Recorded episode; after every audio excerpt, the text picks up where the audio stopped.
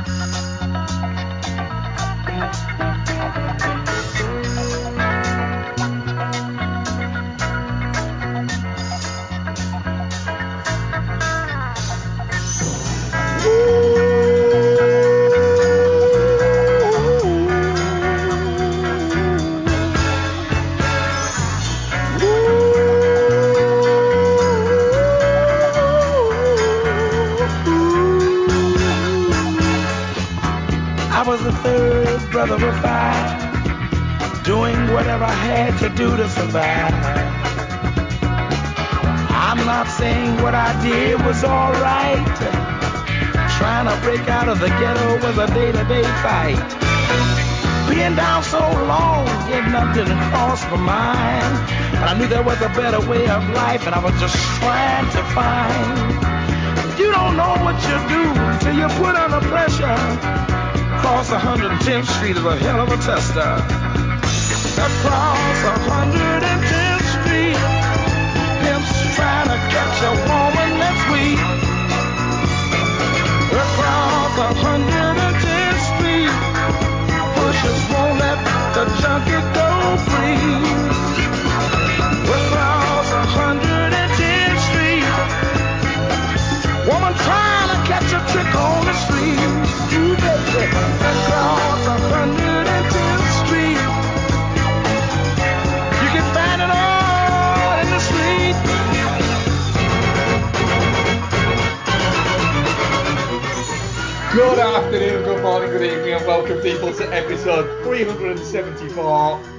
Bastards. I am one of your co-hosts, Matt Foster, and as ever, I am joined by Becky Foster, hello everybody. and professional film critic Ian Loring.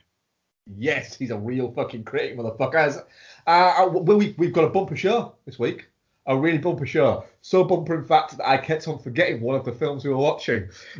So we will bring you reviews of Hillbilly Elegy, The Happiest Season, or just Happiest Season. Don't know why I did the the. Uh, the Christmas Chronicles Part 2, Jiu Jitsu, and our continuing impromptu uh, Tarantino retrospective with Jackie Brown. Uh, we're also going to give you the what else we've been watching, a little bit of trailer talk, maybe if any of us can remember any trailers that have come out. Uh, probably some tangents, and we do have some questions and whatever else crops up. Ian, what's happened in the news? Um, welcome to the world, Elliot Page.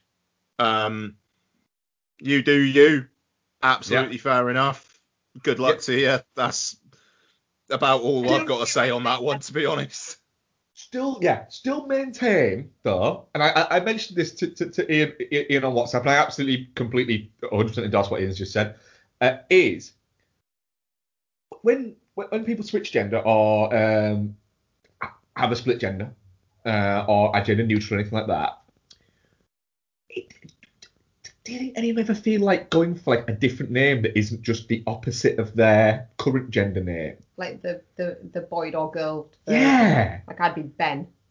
yeah. I wouldn't be Ben. I'd go for something else. I'd be Razor. That's a great name.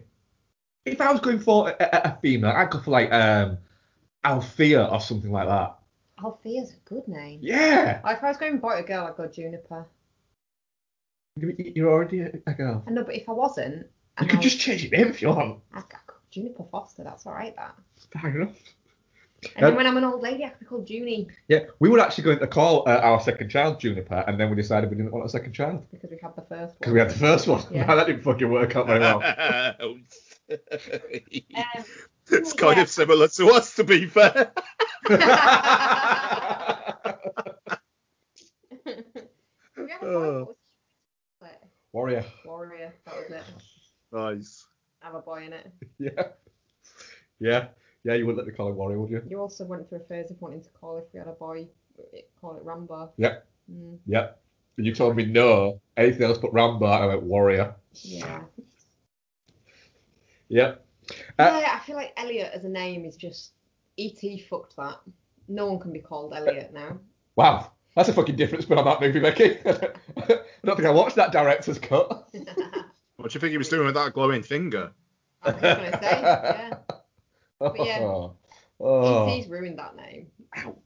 I don't think there's a single Elliot in the world that hasn't had someone go Elliot at them. Yeah. Do, do you mind not jamming your spiky foot in my back? Just to clarify, guys, not me. I was wondering. He's talking to the cat.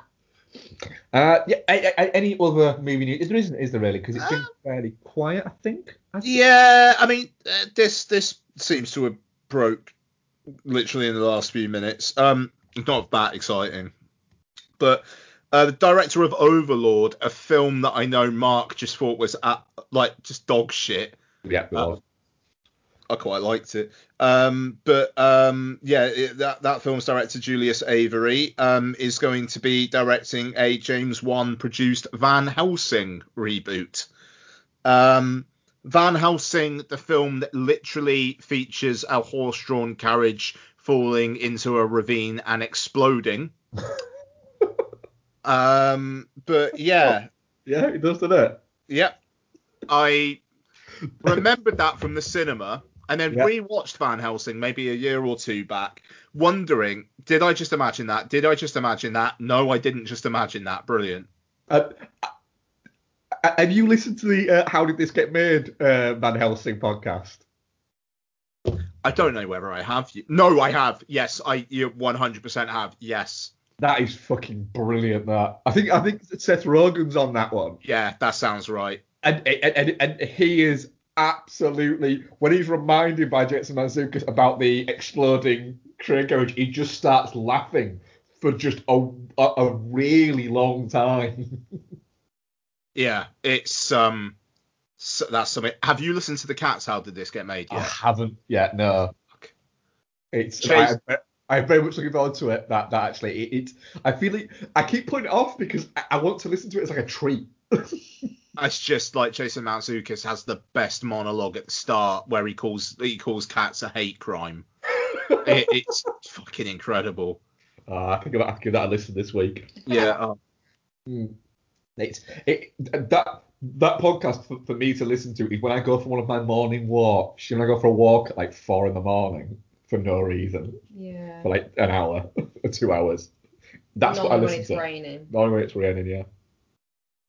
Fucking weirdo. What trailers are we watching this week, guys? fuck all. I I watched one for the um oh fuck I can't I can't I'm trying to remember how you say it. Uh for the Mauritanian Mauritania. Mauritanian, right?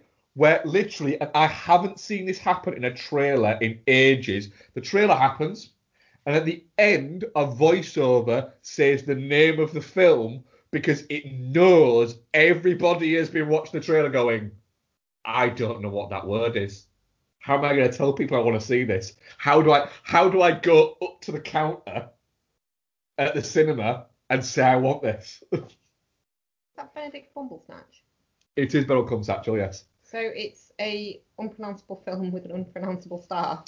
Yeah, uh, it's also got Jodie Foster in it, uh, and Shailene Woodley. You've made me absolutely categorically not want to see that movie. I don't like any of those people. What are you against, Benny? What a weird fucking face. What you, that's, that's really harsh. What are you against Shailene Woodley?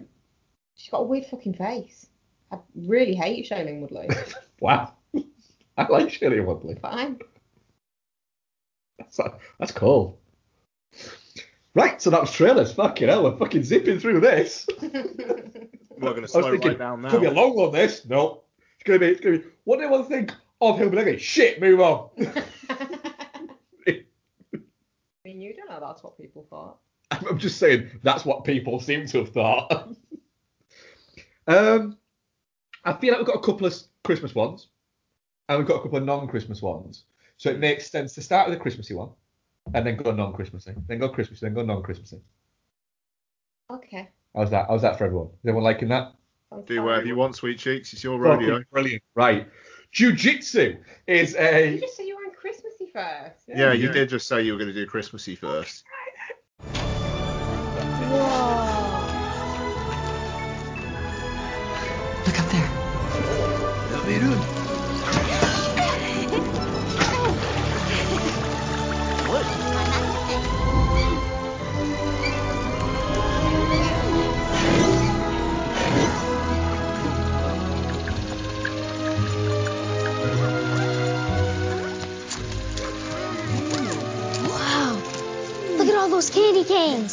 Enough to stuff billions of stockings every year. Björn! Grotja ta unkamichina. Mrs. Claus. The Christmas Chronicles 2. Fucking hell, Mark. What is wrong with you? Yeah, okay, Christmas Chronicles 2. Yeah? We Chaos, good? Ian. is is the sequel to the Christmas Chronicles. Clever title. Didn't know where you were going there, did you? What? What's happening? Mark's being confusing. He's making me fucking anxious. it's just gone off the ride. Uh, written and directed by uh, Chris Columbus, not that one, the other one, uh, and stars Kurt Russell, Goldie Hawn, Darby Camp, uh, Darlene Love, Tyrese Gibson, um, the kid from mid '90s, um, and Julian Dennison. Oh, he's the boy from God of War as well. Boy. Yay! Oh. The kid from mid 90s, yeah. And uh, it'll be interesting to see him do motion capture for the new one. He's a fucking teenager now, isn't he? How's that going to work? Must be a teenager. Anyway, sorry. I'm I'm being the chaotic element now. I'm so sorry. Oh, I'm the fucking place here. Bring the chaos, Becky. I'm the eye of the storm. Just throw a cat at him. I wouldn't do that to a cat. Yeah, right, fair enough. So what's happening in this one? So, um, Cat Pierce or Kate Pierce? Yep. Kate, oh, Cat. There's a cat there. You know. You need a minute. Come on, yeah. I can't see properly. My glasses are a bit steamed up. Um, so Kate Pierce from the first one, not Cat, um, is in Mexico for Christmas uh, with her mum and brother from also from the first one. But her mum's got a new squeeze who she don't like. No, and she's got a new little possible um, stepbrother. That's right, isn't it? Yeah. Yep. Yep. What? Why look at that, Becky? Uh, who I don't know if she likes him or not, but he's cool. I like him. Um, It's a kid out of the witch, isn't it? is it? Isn't it? Is Oh, it? it might be, you know. Good shout. Find out out, Becky. Okay, Mark. Um, and she makes a wish that she um, basically wants to not be there, not be in Mexico for Christmas with this fa- with her family. Is it? Yeah, It is. Yeah. He, I, he was probably the best thing in that as well. Um, probably the best thing in it. At the same time, um, in in the North Pole, uh, Santa is having some problems, isn't he? Because what's that kid? That's Belznick. Well, no, he's not. He's not having elf. problems at the same time. He's chasing that. You do the fucking synopsis because I can't remember. he's chasing that giant cat. Belsnickel is like a exiled elf that became human for being bad. Played by the get- kid from Help Hunt for the Wilderpeople and Deadpool. Yes. Yeah. Anyway, he wants to get back into Santa's village To so that he can up. wreak havoc. So he uses um, Kate, not Cat. Yeah. She Um, comes there. sends her through a wormhole Yeah. and follows her. The plot for this is really fucking It's, complicated. This Quite is Yeah. There's a fucking there's, there's, there's a star of Bethlehem and all fucking kinds of crazy fucking shit. Different- Ian, what did you think? this is the thing, right? It kind of feels like the last few minutes have been performance art in trying to get the plot out for this film. But no, it's really fucking convoluted. It's there are all sorts of bits and bobs going on in the Christmas Chronicles 2. Christmas Chronicles 1, what was that about? Santa comes to the real world, like fucking Chicago or some shit, has some fun with some kids, fucks off. Yeah. This one Jesus. Um, yeah, I was pretty disappointed with this, to be fair. Um, it's you know it, it's got Kurt Russell and Goldie Hawn, so you know it, it's basically never gonna be definitely shit.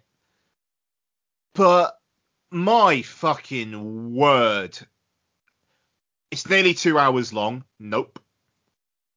It has Darlene Love in it doing a Christmas song, and it's not. It doesn't even deserve to shine the shoes of uh, uh, uh, Christmas Please Come Home and uh, All Alone at Christmas. Well, because because um, Christmas Please Come Home it, it is for me without question the best fucking Christmas song. Agree. Yeah. And if anyone just as a mild side, I, I apologize for jumping in here. As a No, mild no, side, please. if people want an absolute fucking treat at Christmas, right? Go to YouTube and search Die Love uh, Christmas, uh, Christmas Baby Please Come Home and watch her performance. I think it's Letterman doing that from a couple of years ago, which is the sense the time she said it was the I think it was the said it was the last time she was going to do it, which might be why it's not in this film. And it is fucking incredible. I I, I, climbs up on a piano and belts it out. I fucking I, oh, I'm gonna yes I'm gonna YouTube that and I, I will also say as well uh, Maya Rudolph does a very nice version of it in a very Murray Christmas. Um, Yes. yeah, it's really really good. Um, yeah, uh, no, you're right. The, just slight tangent. The only thing about that fucking song is the fact that whenever it appears on my fucking phone, what album is it from? A Christmas Gift from Phil Spector. And Jesus fucking Christ. To be Uh, fair, it's a fucking banger of an album. Uh, yeah, yeah, yeah, yeah, yeah. Uh, but I mean, uh, that fucking. But I mean, even All Alone at Christmas, and you know that sequence has got some heavy Home Alone vibes in it as well. Um, so yeah, I just it, it it's very very very plotty. Julian Dennison is fucking awful in it, awful. Um, and yeah, I think Chris Columbus taking the reins of this one was the wrong decision. Um, seems to want to make it some sort of epic Christmas classic, and it just comes off as a try hard, a, a, a rather generic Christmas effort coasting on the goodwill from Kurt Russell and Goldie Hawn. I'm intrigued to see what you guys thought though. Becky, Ooh, that sounded painful. that's something about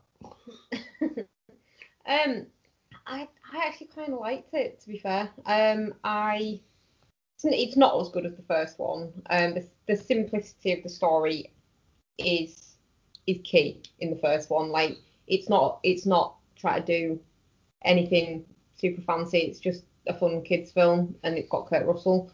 Um, but it's I still I still really enjoyed it. I I, I like the fact that it spent more time in like Santa's Village, and you got more Goldie Hawn in this one. Um, I think it's probably one. I think a lot of the kids' films that that you watch as a kid, when you go back and watch them as an adult, it's like, oh, this has actually got some heavy plot going on, but you don't notice it as a kid because you're too busy enjoying the fun stuff, like the the the gingerbread biscuits that she gives him, and like the snowman gives him confidence, and oh no, that was in you all along. It's like that, like throwing the the other one at the um Yule cat? Joel. Yeah, Jowl. um, and it blowing up. You know that that's the kind of shit you'd remember as a kid, and I think it's got more of the the kind of fun bits like that. The fucking elves on PCP. Is The elves on PCP hilarious. was was was was was a was a mood. yeah. Mm-hmm. The fact that it starts off in the, the, the movie showing at the elf theatre is elf, Yeah. and then when they're all on PCP it's Bad Santa. Yeah. I love that. um, so yeah, I just I just think it's really good fun. To be honest, I, I really enjoyed it, and I didn't the um Belsnickel kid didn't didn't bother me. Well, I, I, had a feeling that he, he might. I, I had a feeling that he might do, because he is he is the kind of actor. He, he seems suited to. he's can I, yeah. Sorry, go on. Like he, he, he wouldn't be like an everyman kind of role. He wouldn't he wouldn't fit into every role. He's, he's quite niche because of the way that he is, the way that he looks, and the way that he speaks.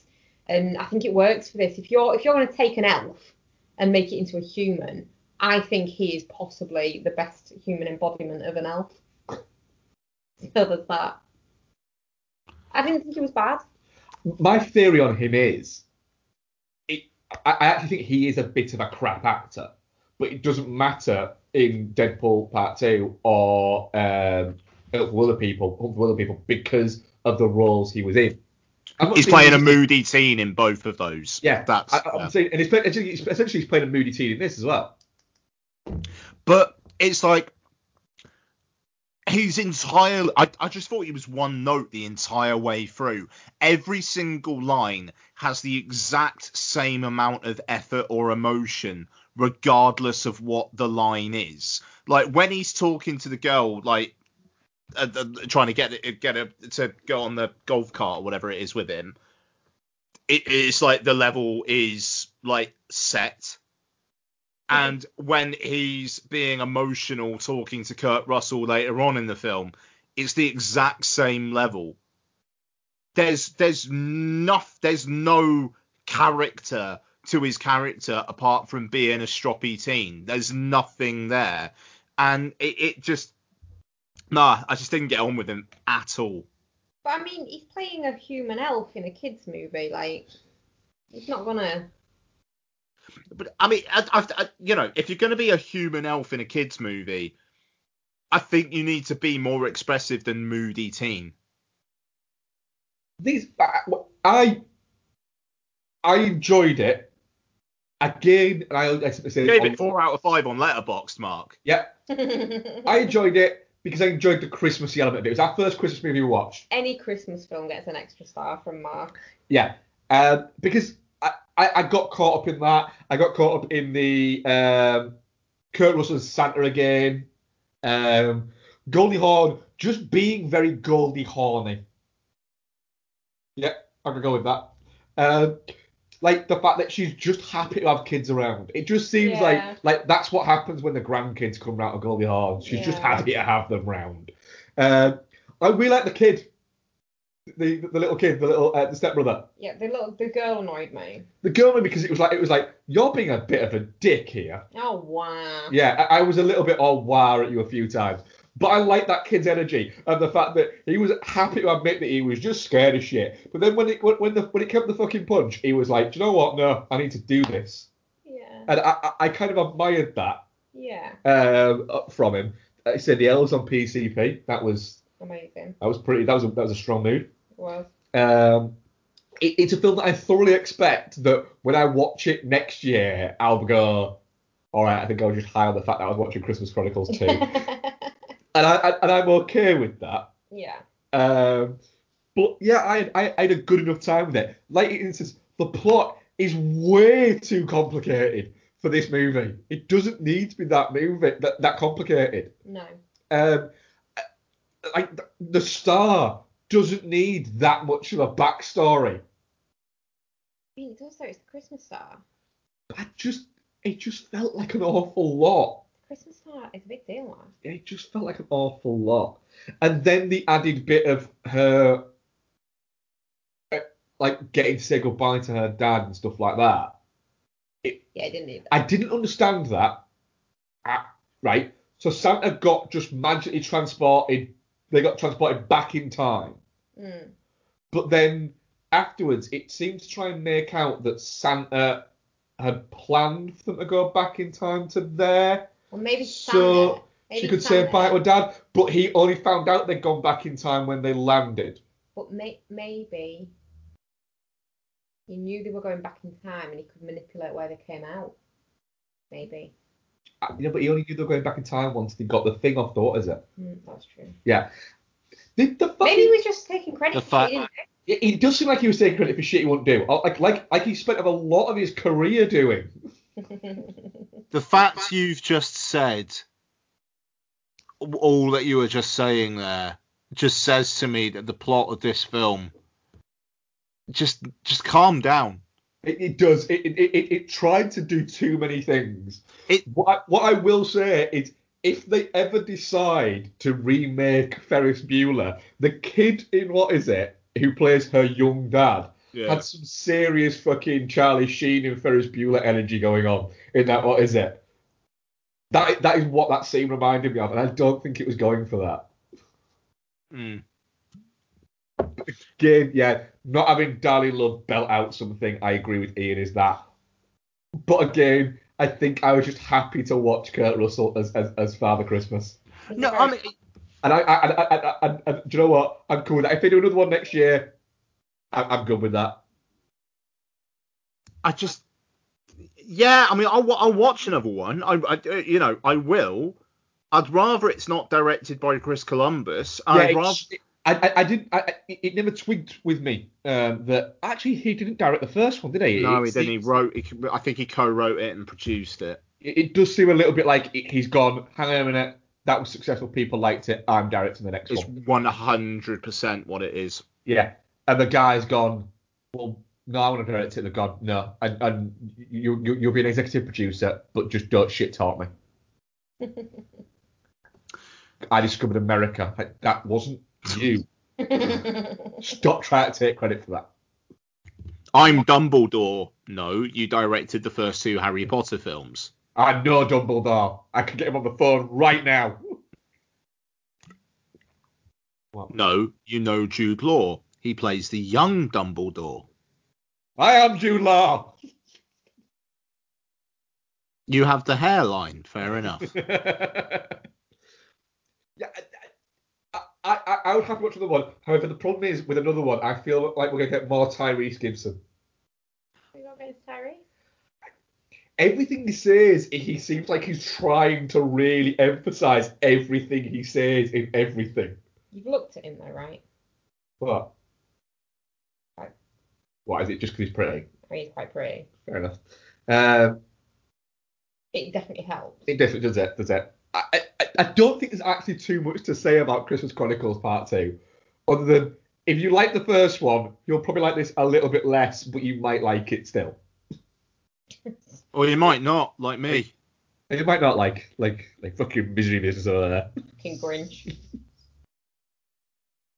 Misery business. I've never been called that before. That's a pet name for Isabel. it genuinely is the, the amount of time the amount of times we fucking send her a, um, the, the video for misery business. She loves it. I don't think she fucking does. Right, let me try. bitch. Back it, yeah. So I, I, I, I'm I'm definitely not shit. I'm definitely not shit. It was Touching cloth, but only because of Kurt Russell and Goldie Hawn. Otherwise, it would be very much a definitely shit. That's fair enough. I'm dead, yeah. Uh, but our audience poll, definitely not shit, 67%, and touching cloth 33%. So I don't think it's universally loved as the first one. Uh, and the fact that it came out a week ago and nobody's talking about it. It's a funny Christmas though. It is. People are both simultaneously trying to will themselves into feeling Christmassy while knowing that they don't really. Yeah, that's that's going to be it, yeah. So I I I feel Christmassy in my house because Donna has done a fuck it and and lots to be fair. I've done an incredible job of making the living room feel Christmassy and I you know I Mark I showed you like a picture the other day Yes. of like the paint job that um Don had pri- has primarily done in in the living room and it feels Christmassy as shit in there which is amazing because outside of that room it doesn't feel Christmassy in the world at all. But Yeah, in that room, I'm fucking there. yeah, where, where like I say, as we said last week, we're, we're, we're, we're trying to reassess our Christmas decorations, aren't we? I mean, I say we just put it up and live with the chaos. I don't want to live with the fact that, that every 25 minutes the cat is going to drag the tree down. I can't, I can't do that to myself. Um, so moving on to a movie that's definitely not about Christmas.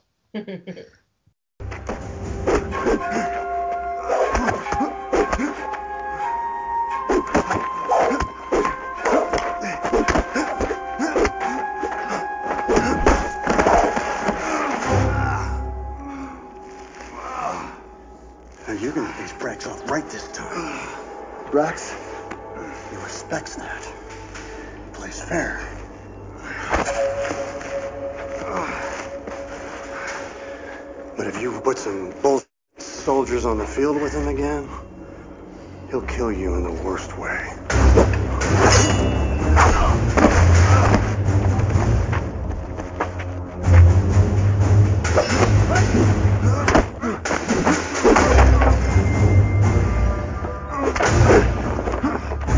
Nice.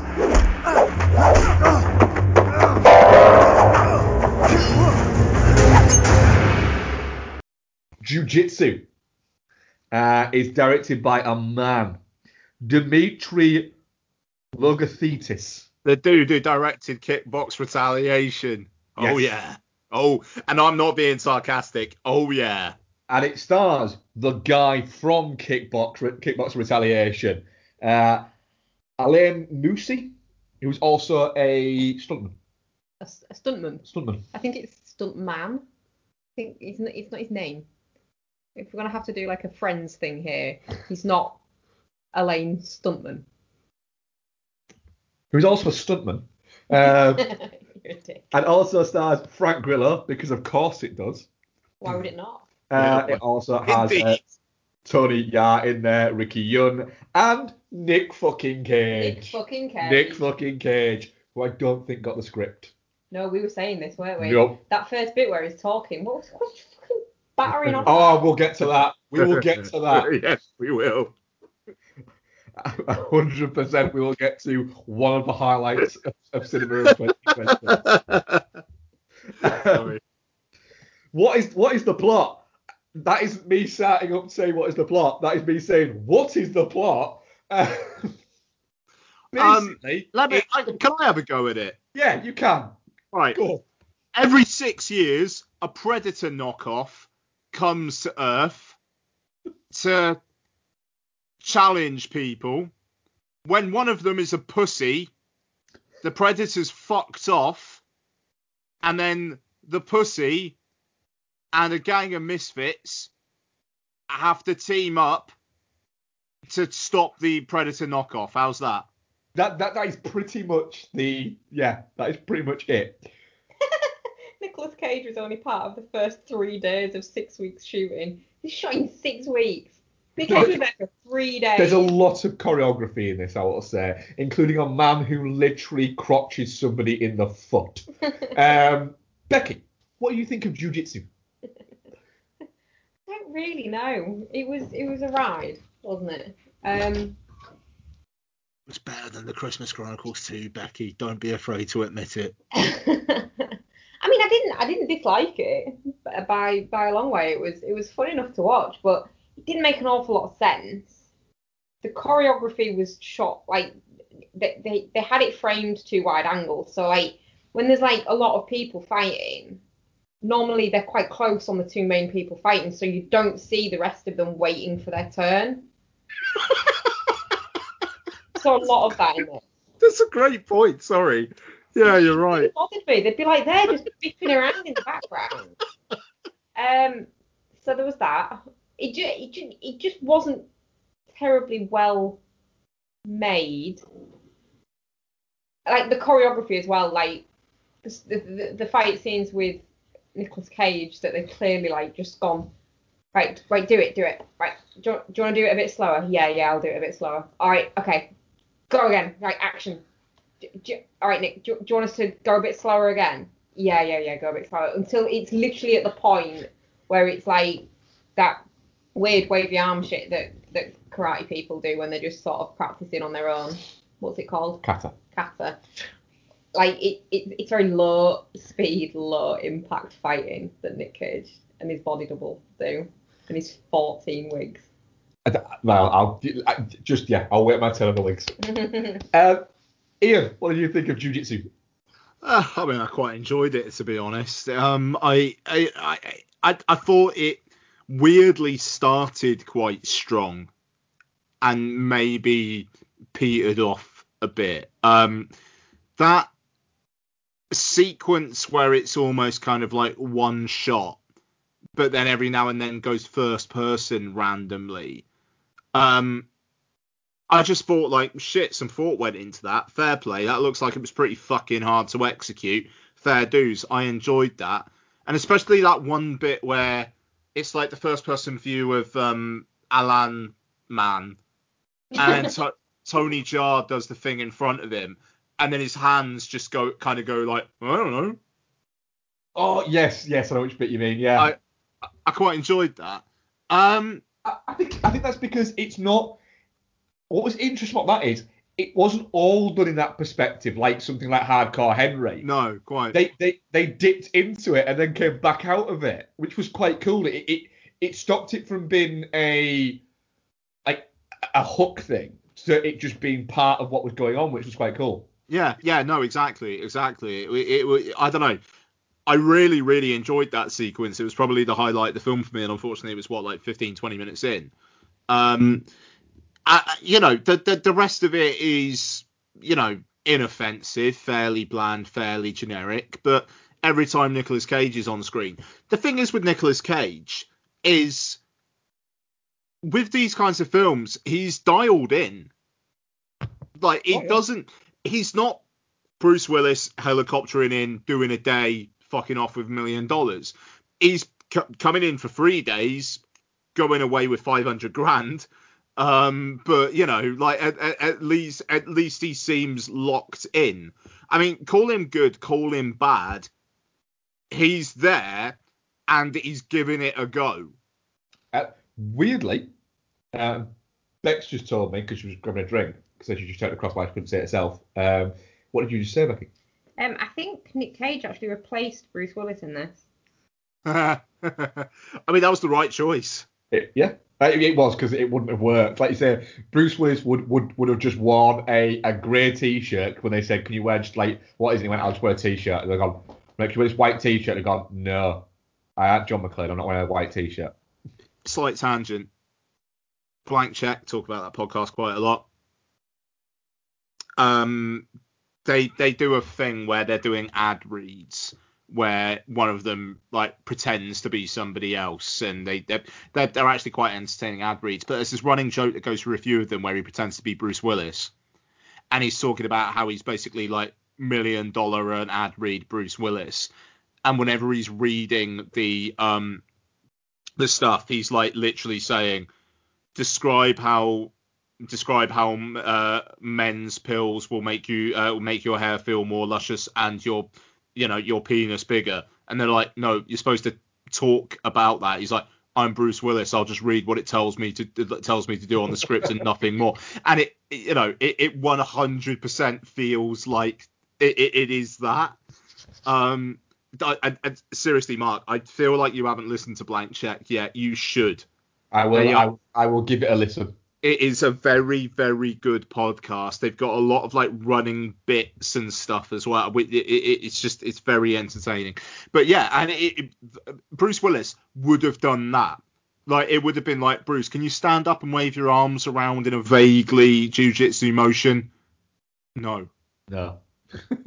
it, it, it does feel a little bit like literally they, they said the script and he went, no, if there's if, if I have to do anything more than walk on set and remember eight lines, no. yeah i mean that's it. So i mean cage he's in. And you know and i mean it's interesting because he you know over the he's done mandy he's done color out of space he's done these films that you know people are into but he's also done jujitsu you know it kind of feels like he's not quite out of that tax bill nightmare just yet. But I, I don't know. Then again I, maybe he just thought, fuck it. Oh, yeah, this sounds like a laugh. This is the thing. Nick Cage, it seems like he goes, fuck it. Yeah, all right then. And Bruce Willis goes, oh, fuck. Yeah, all right then. Well, somebody mentioned about the, the, tax thing uh, to, to Nick Cage about a couple of years ago in an interview. Uh, you did a lot. What is it? And he, his response was a lot was a lot more was made of that than it needed to be. He said, and it's kind of been hanging around my neck for a good amount of time. And he said, but what I'll say now is it went a long time ago. He said, I just kind of anything that I that I read and go, all right, I do. Yeah. It's exact. He said, because he said the, the cool thing is I enjoy my work. He said, and then sometimes you get to fly out to some pretty cool places and stay in some pretty cool hotels and meet some pretty cool people. I, have to, I, I love Nicolas Cage in this. It's a treat every time he's on screen. Yeah, no, yeah, no, it, it 100%. I, I last, I'm railroading it slightly, but last minute. So we'll talk about Jackie Brown later on, but I was watching some behind the scenes stuff, and um, Tarantino is, is saying that like people, you know, people say that I've got a thing about like resurrecting um kind of like actors whose careers are dead. It's like no, I just get the right actor for the role. You know, if I think Robert Forster is the right actor for the role, I cast Robert Forster. I really, really fucking hope that Nick Cage gets a moment like that. I mean, with Tarantino would be great, but with whoever, where it's like, I really want Nick Cage for this role. You know, a part made for, and he's got this film coming out. The, it's like the abundance of godlike genius or something. Where I, uh, Mark, you say you you you you go. I want to look this up because it just like it sounds like one of the most fucking interesting things. But Mark, go.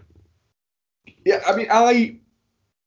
The thing is, with, with Jiu Jitsu, it's a sort of movie where if I'd have watched it when I was about eight years old, I'd have been like, this is fucking brilliant. Who would you have gone to the cinema with? On my own, probably, but it was 15, so I probably wouldn't to see it, so it'd probably been a rental thing. Yeah. And I would have probably rented it more than once. Um, and then I would have probably watched it a couple of years ago as an adult and gone, I mean, it's a little bit, it, it takes a while to go and it makes zero sense at all. And there's actually very little jujitsu in it. Um, but looking back at that, you kind of go, but you know what? The the eight year old me had a better viewing experience. They had a better outlook to it. Um, Just enjoy shit. we watched it on Sunday morning whilst having breakfast, didn't we? Yes, it was a perfect. And it was the perfect like sort of Sunday morning breakfast movie in the sense that you can watch it and go, this is just fun. I'm gonna let the fun kind of wash over me. Um, it was more fun when Nick Cage was on screen. It was it was also quite nice seeing uh, Eddie Steeples, uh, who is Darnell from My Name Is Earl. Crabman. So Crabman, yeah, it was quite nice seeing Crabman essentially just playing, it was. essentially just playing Crabman. Yeah.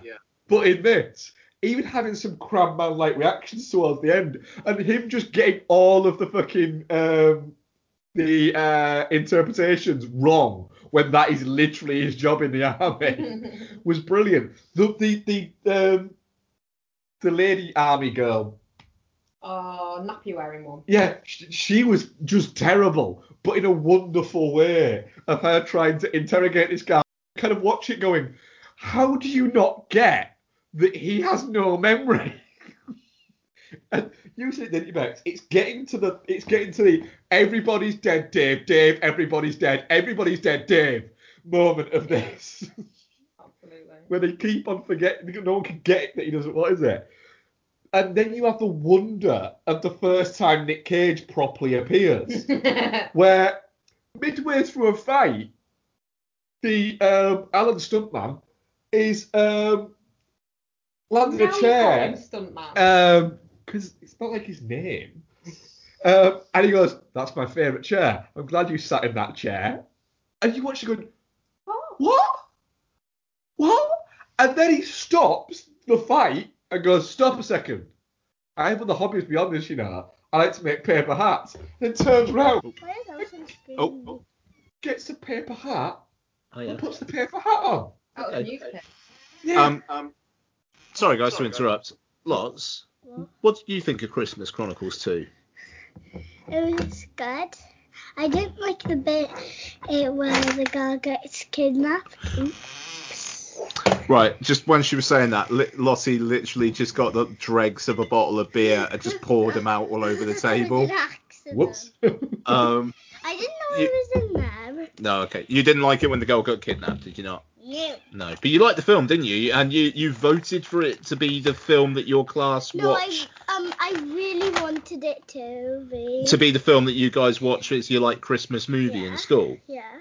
Has something else won, or do you not know yet? No, we don't know yet. There's only one vote for for one thing. Oh, okay. I know it because only the guy who suggested it. Okay. Oh, well, that's a Um, good I idea. think Christmas Chronicles is gonna win. Oh, okay, babe. All right. Love you. Love you. All right. Bye bye. Right. Sorry about that. She literally just picked up this fucking beer and just poured it out all over the fucking table. But, but her reaction of whoops was the perfect reaction to that thing happening. Oh, dearie me. Anyway, um, the paper hat. yeah, it's just like with the paper hat.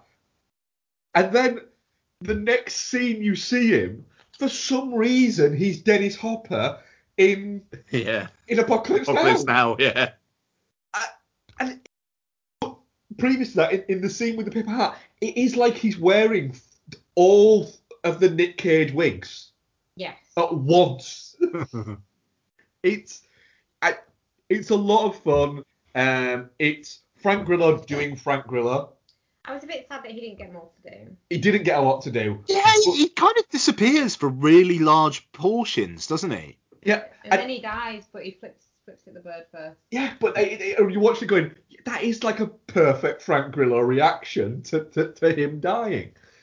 And I, I like the fact that Frank Grillo just does this kind of movie, so he can go off and do, and he can fund War Party, the uh, production company that he has with uh, Joe Carnahan. Yeah. and it's I, I, I just this movie it's kind of cool and I, I do think it's going to having a bit of a cult following because it's not it's it's it's a bit naff but it's fun but actually the guys who are doing the the action bits of it are very talented at what they do I just think that maybe the guy who's directing it isn't that talented Yeah. Yeah. but the guys who is who's shooting it and choreographing it and all that clearly fucking know what they're doing to a really good extent.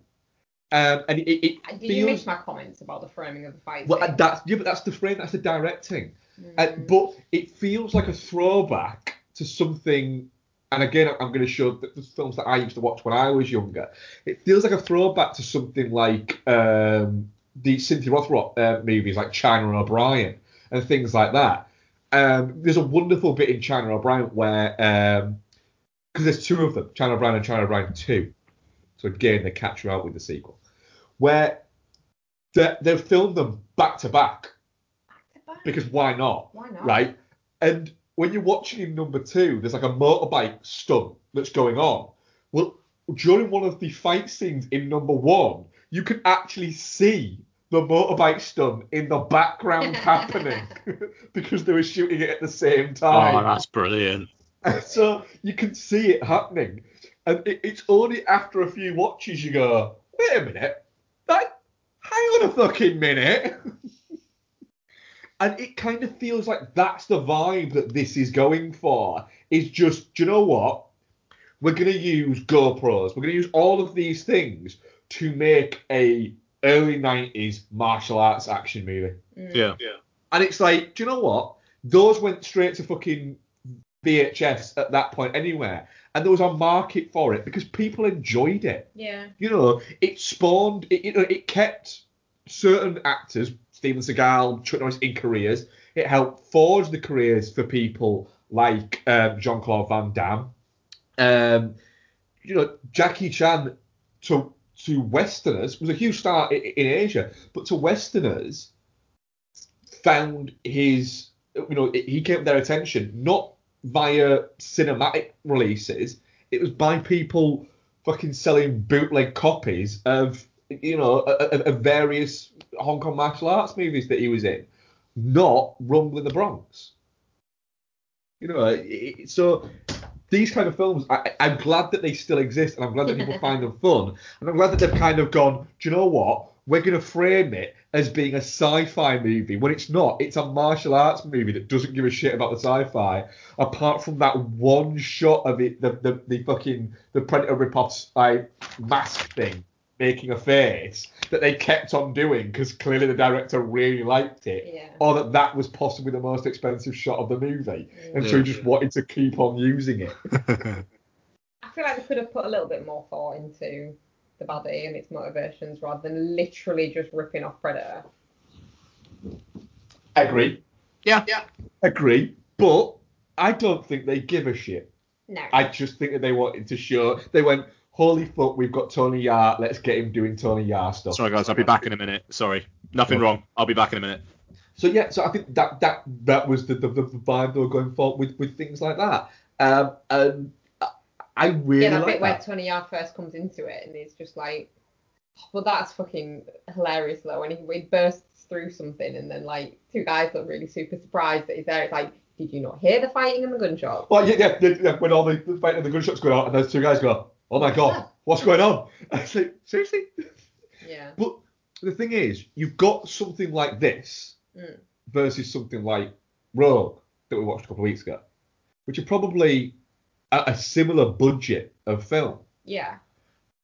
but one uses uh, the technology at its budget and its disposal really, really well, and the other one has the worst CGI animals in creation.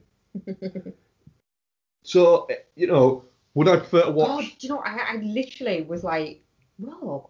What the fuck is Rogue? We only watched it like a couple of weeks ago and I'd completely forgotten that it existed. Exactly. Whereas you won't forget jujitsu. I will not. Yeah, it was good. And then at the end, where all spoilers all the time, guys, where they decide, oh, it was your dad, and he's like, what? And you Whoa. watch it going, going, I mean, that makes no fucking sense. No, especially as like throughout it, they've been alluding to possibly like some kind of supernatural thing. And Nick Cage's like, "You're me.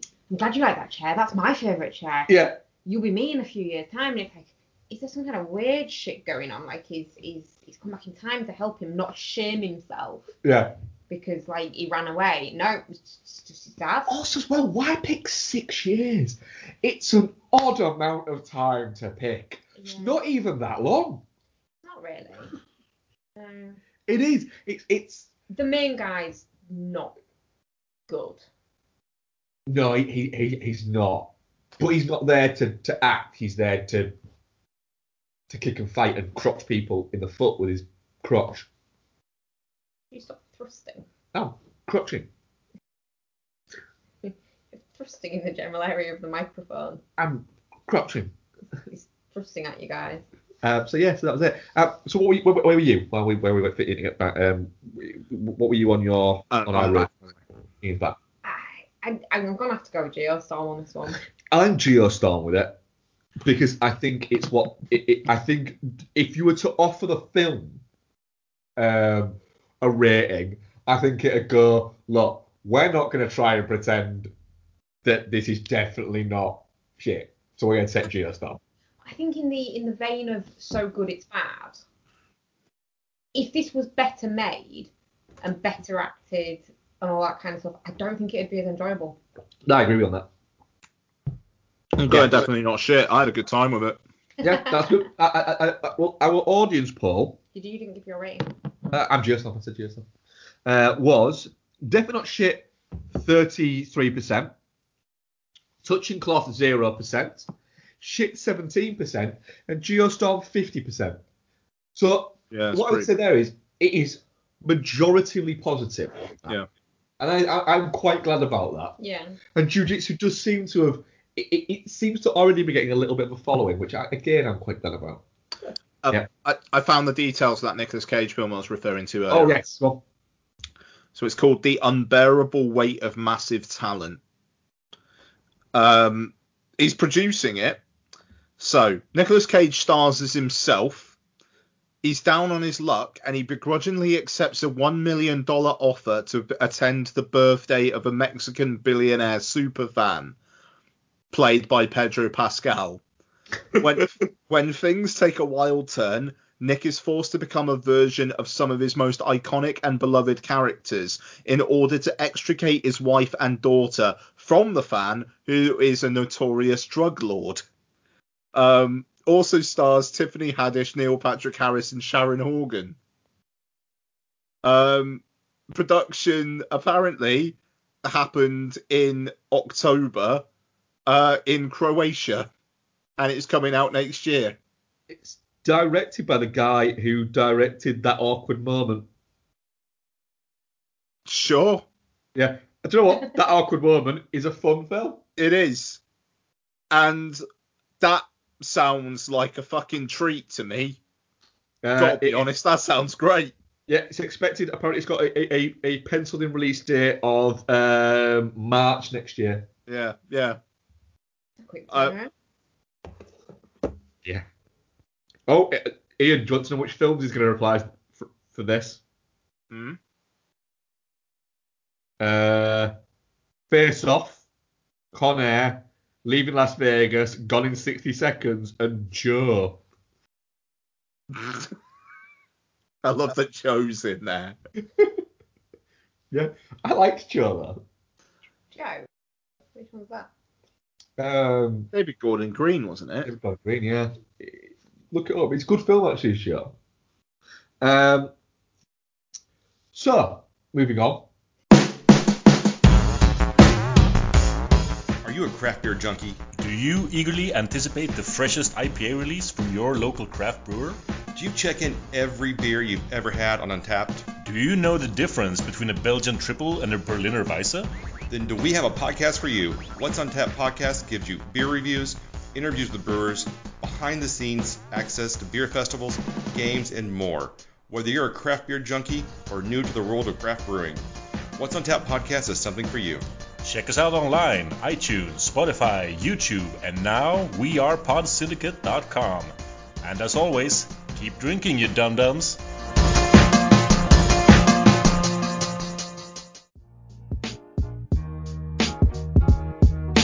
The Mulberry Boys every Friday night. On the show, you better know they keep it tight. ETL is back and the J Strom's in the zone. Introduce the co host, he doesn't do it alone. Is about to hold court. You know he's on the headset, you can hear him snort. Pop culture movies, TV shows, and games. Rotten Tomatoes reviews, news, and Blu rays. Foggy don't play around, he will bust a drop fast. Welcome to the Entertainment Landfill Podcast, the Jason and Steven Show. It's the Jason and Steven Show. What? The Jason and Steven Show. It's the Jason and Steven Show.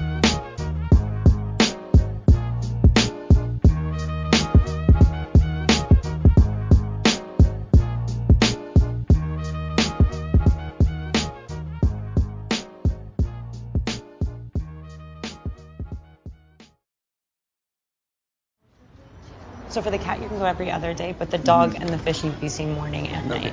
Oh, and the apartment on Butler has this weird lock, so if you jiggle it, it will lock, but you have to make sure that you do that. Yes. What are you doing on your phone? I'm sorry, I left a gentleman alone in my apartment, so I'm tracking him to make sure he leaves. You're tracking him? Yeah, I track everybody. If the NSA can do it, so can I. And he's gone. Sorry, what were you saying? I wrote it all down. If, they're really specific directions, but if you need anything, you can obviously call. Abigail, don't worry. I'm responsible for the careers of dozens of authors. I am more than capable of taking care of a few pets for two days. It's, it's five days. Five days. That's what I said. Refill? Hi. And I sort of think I made the right decision, but at the same time, What is ultra suede? ultra suede is like a water resistant fabric. Hello. What are we doing here? Hi, can I help you? Yeah, I'm picking up. My name's Abby Holland. Oh, yes, of course. Um, just wait right here. I'll be right back. Oh, enjoy some champagne. Oh, thank you. I love champagne. Here we are. May I? Yeah, of course. Thanks.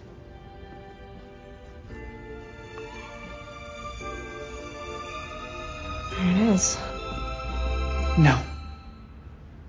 Happiest season. Um, it's written and directed by Clea DuVall, which I forgot, didn't I, when we started watching it? Yes. And then turned back and went, holy fuck. Um, about that. Um, I don't think you said it in quite that holy fuck voice that you just did. I think I did. I just I think you were you were listening clearly. No, not. Uh, stars Kristen Stewart, Mackenzie Davis, Alison Brie, Aubrey Plaza, Dan Levy, uh, Mary Steenburg, and other people are there. Yeah. Um, so what's the story? I reckon I can fucking do this one. I reckon I can come up. I reckon I can do the synopsis for this one. So um, Kristen Stewart and Mackenzie Davis play uh, Abby and Harper, who are partners, and um, Business partners. no, uh, um, sexual partners. Gosh.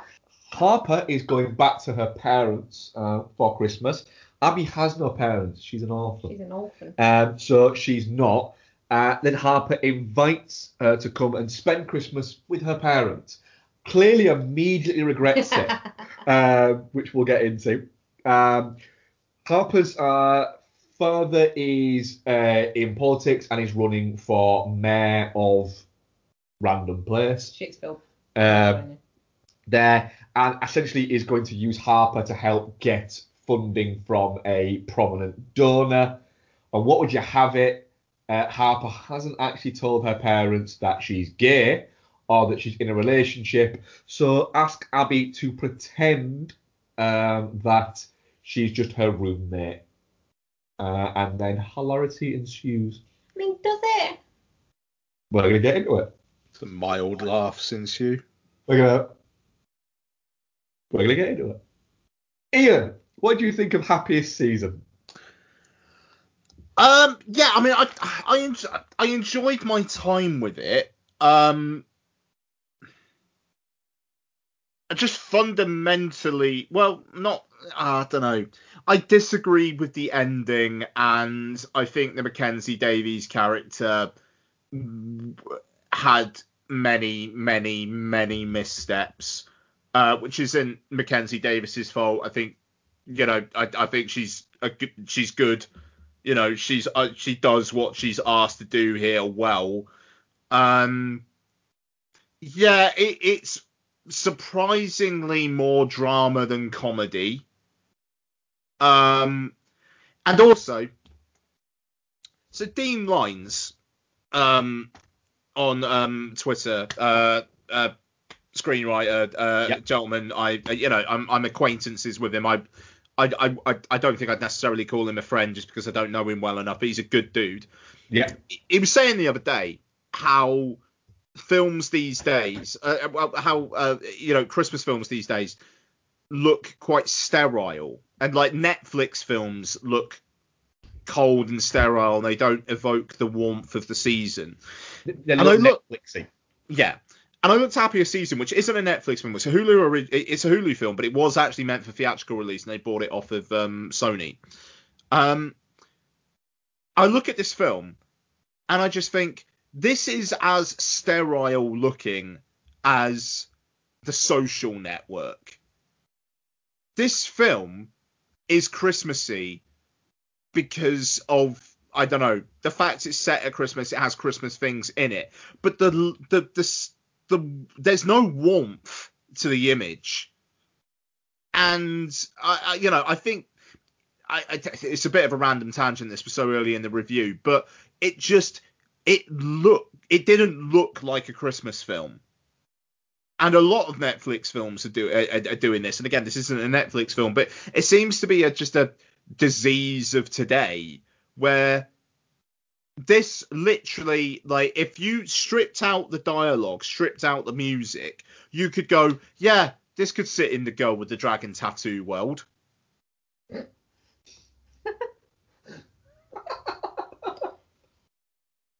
that's happiest season what did you guys think of it What do you think, Becky? That's a that is a, a brilliant take. I feel I feel like I like thank you that it exists and Mm, I like mm.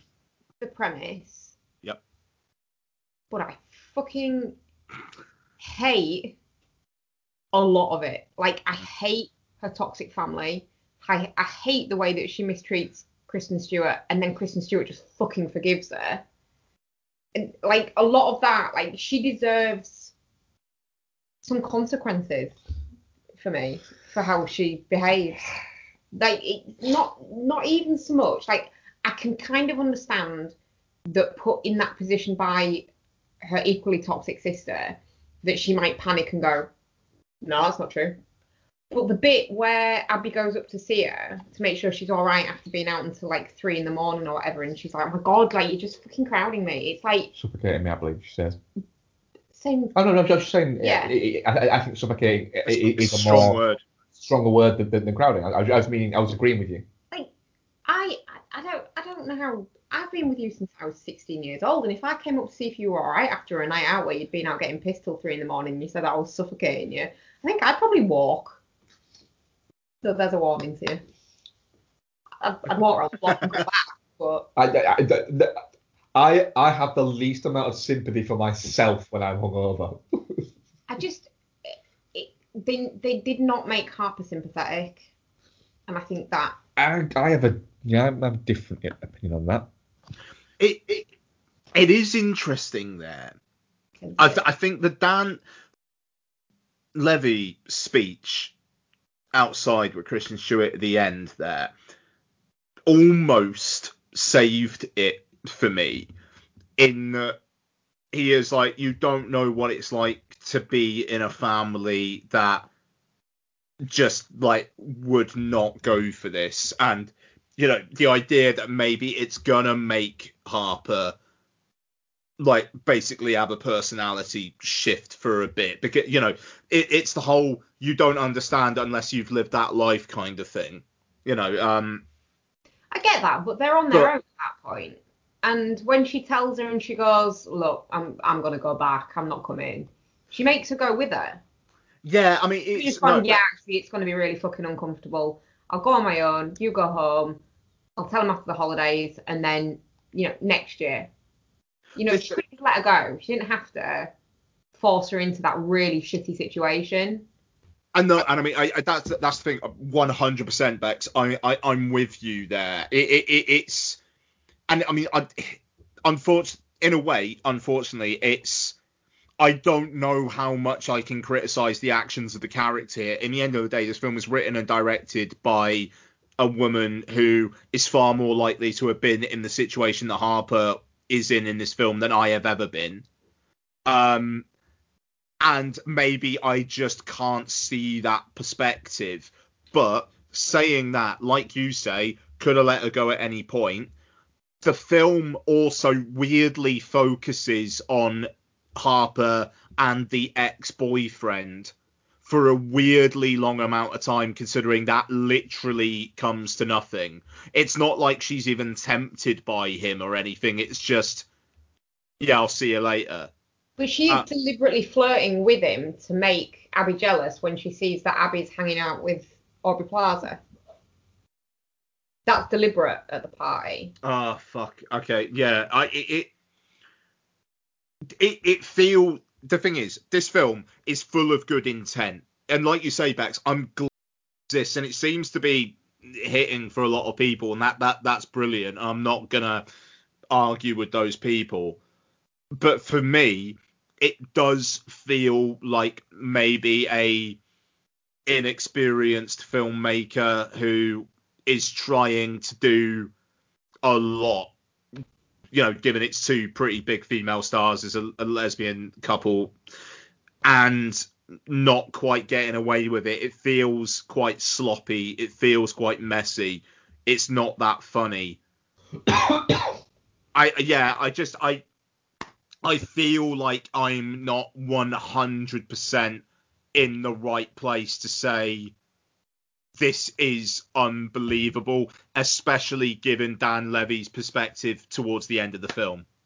I'm not saying it's unbelievable. I'm not saying that it, it feels um it, it doesn't feel like a thing that would happen. It it absolutely does. But because Mackenzie Davis is not she's not got any warmth as an actress. She doesn't pull you in and she doesn't make you care about her. Whereas I think Kristen Stewart over the years has got to a point where she she kind of can. Sometimes she's a bit, you know, Kristen Stewart is a robot, but more and more over time, she is she is quite relatable, and so you're there, and you kind of naturally side of Kristen Stewart. And I mean, we, we were texting while you were watching it, and we just watched Yeah, it, yeah. weren't we? And I, I genuinely shouted at the screen at one point, "Have some fucking dignity and go home with Daniel Levy. Just leave." And earlier, just just fuck Aubrey Plaza. Just, just go ahead and fuck Aubrey Plaza because like she just treated her like shit. And I was reading an interview with Kristen Stewart that they wanted to make Mackenzie Davis like not the baddie, and I think they failed at that a little bit. Yeah, they fucked that up if that was the intention. Well, even though then again, I mean, like, is she the baddie or is it the things that in her life that have made her do that? I She's grown up, Ian. She can she can make her own decisions about how she treats the person she's supposed to love.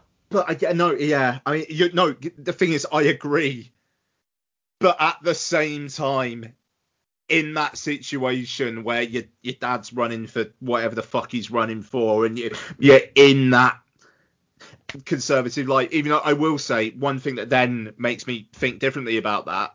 Mary Steenburgen certainly changes her mind on the whole situation pretty quickly.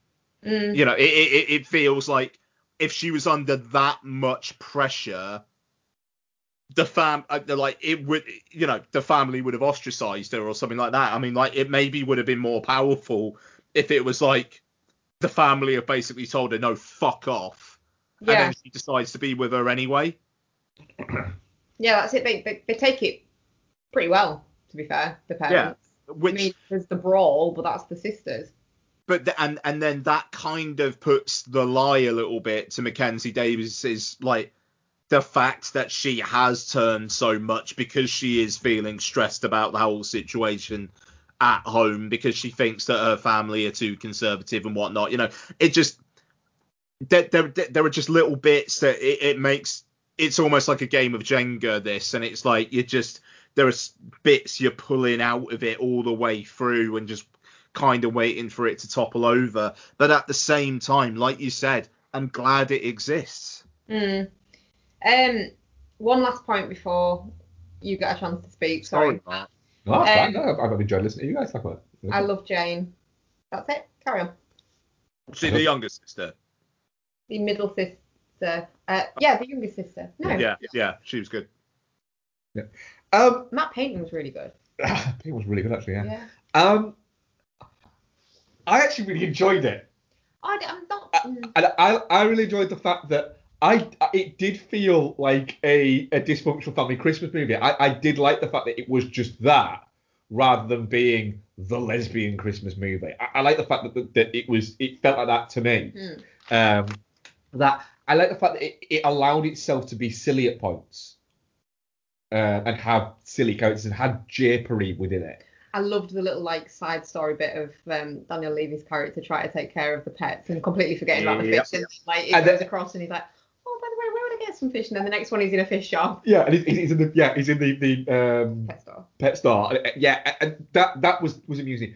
I, I thought it was clever what they did with his character, in the fact that he's he's he essentially he's there as currently and he's there as generic gay best friend, then he gets. The, but then he gets the the big he gets the the the, the proper adult speech, Mm. and he gets that, and he he doesn't deliver it in the same vein no. as what is it? it it's it's a really well it, it's a really well delivered speech and it, it, it makes sense and what he says absolutely backs up. However, I do agree that it doesn't it doesn't forgive this character. It forgives the character on the page um, of, of for Harper. It doesn't forgive and doesn't justify, I think, Mackenzie Davis's portrayal of this character. Mm. And that is what I think it is. And I think it's a mild element of mid-casting, uh, miscasting, Mm. because I think that there's a definite.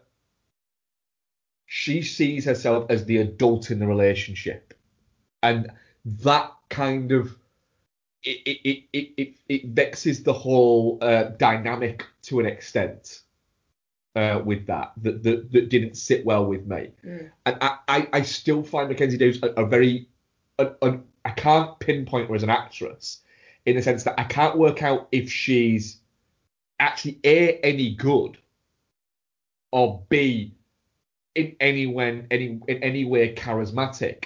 I feel like she's got a reputation and got a standing that she has fucking not earned at all. Um, and it almost feels like she feels like she's she's leading this film, and it's like, hang on a fucking minute.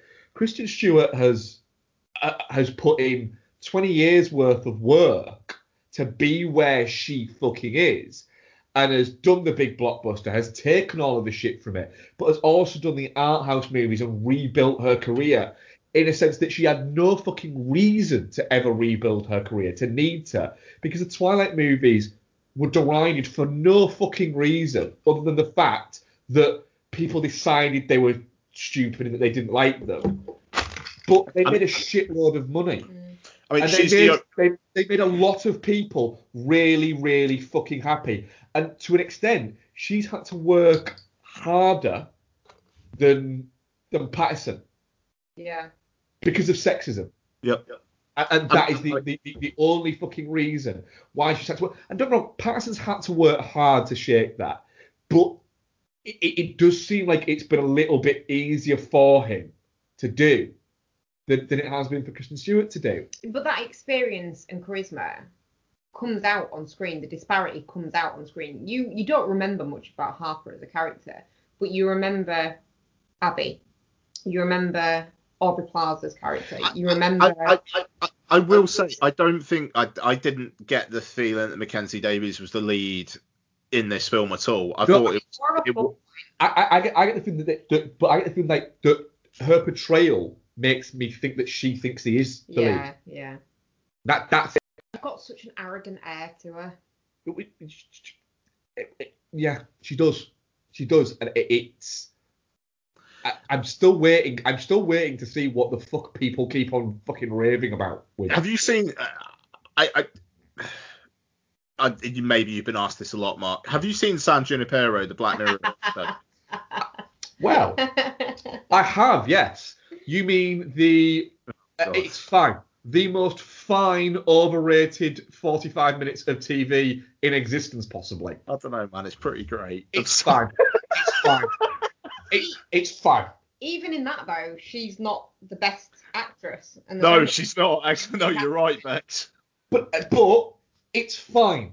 It's just fine. No, San Junipero is, is It's very fine. Good. No, it's not. It- fine. The problem is with San Junipero is it, it is it can be described by the way that Mackenzie Davis feels. If San Junipero is anywhere near as good as people try and tell you it is, it would literally that would be the only thing that would ever be shown ever. The, the, the thing about San Junipero is it's basically the only Black Mirror episode that's ever been heartwarming. And I think it maybe shows that, hey, maybe people don't just want dystopian nightmares in their entertainment. It's funny that, isn't it? It is. And it, Gugu's fucking great in that though. Gugu, Gugu Mbatha-Raw are- is the shit. Gugu Mbatha-Raw is, is magnificent in anything. Yeah. Like, have, have you guys seen um Beyond Beyond the Lights? I talked about it not long ago. So no, I haven't, but it, it's one of those on the watch Oh, list that I've not watched so yet. good, so fucking good. Um, so yeah, just quick quick, uh, to, to have your season. It, it, I, I will like it. I will watch it again next Christmas. Yeah. It will enter. Yeah. It, it will enter a, a rotation for me because it was it it was floaty, but then had a message. I'm, I mean, not, I'm not sure. I, I'm not sure. I liked where it went in the end, but I, I enjoyed enough of the journey, and I laughed enough to make it a, a comedy. And it, it's one of those where next year I might watch it and go, yeah, it's completely fucking falling apart, or it might get better. But also as well, it, it's it, and we we say this a lot when we watch things that have gone straight to streaming services. Would I have come out of the cinema watching that and thought I feel a little bit gypped? Absolutely not. I'd have come out of the cinema going, Mm. that was a fucking good fucking time. I, I mean, I'm looking forward to Happier Season 2 Stewart Plaza Cancun Adventure. I, yeah, and the thing is, we'd be fine with watching that. Yeah. Um, I, I, but I also enjoyed the the Instagram feed thing at the end and everything like that. That was, it was kind of cool. It was. It, it felt like it, it had the ending that it needed to have. I just maybe wanted a different ending. It's just it, it's such a whiplash kind of thing that they're just being shitty and then it's all just snapshots of Mary Steenburgen's Instagram of it all being fine. It, it feels like both a fairy tale look. Like it, it, it's quite like a Hollywood ending of how this would go, but at the same time, it's got some potentially really weird psychological stuff going on with Mackenzie Davis's character that maybe Clea DuVall has experienced like in her own life or like variations of that. I I I, don't know. It's interesting, but looking at Clea DuVall's like social media, I 100% believe that that woman wrote and directed this from from a place of the greatest of intent. And if there are failings in the film, I think that uh, some of them are down to her, but I think she should still be proud of what she's managed to fucking do here. You Yeah. know, yeah, yeah. I will be very interested to see what she does next because this is her second film to direct, I think. Okay. Uh, I haven't seen the first one. Um, but I think the only real failing that the film has got is it it, it makes Mackenzie Davis is too cold to Kristen Stewart and too mean to her while they're there. Like it, if they just softened her slightly, it, it could work. Or if they'd had like a thing like, Oh, do you know what? I'm so sorry if I'm being weird while we're here. It's just really getting to me the pressure of trying to keep this secret. If they'd had that scene to explain like why she was being shitty to her and why she was shunning her when she went upstairs to see if she was rather, okay. rather than what's your fucking problem? Get on my face. Which is essentially what yeah, yeah. It's It's that. that, but then oh shit, I'm so sorry. I just it, it's getting to me. Also, tell her before you get in the car so that Kristen Stewart is an active and willing participant of this Mm. before you set off. Uh, and then and then when she, I don't actually use that against her at one point where she says, you know, you knew about this, you agreed to this. Like, what? That's a soft agree.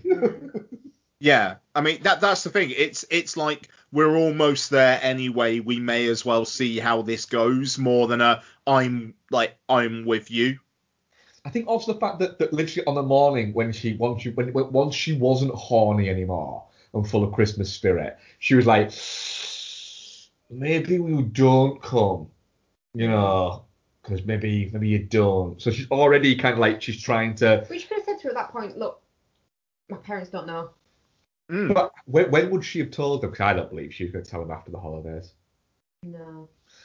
Um, Basically, what we're saying is Mackenzie Davis's character is a snake.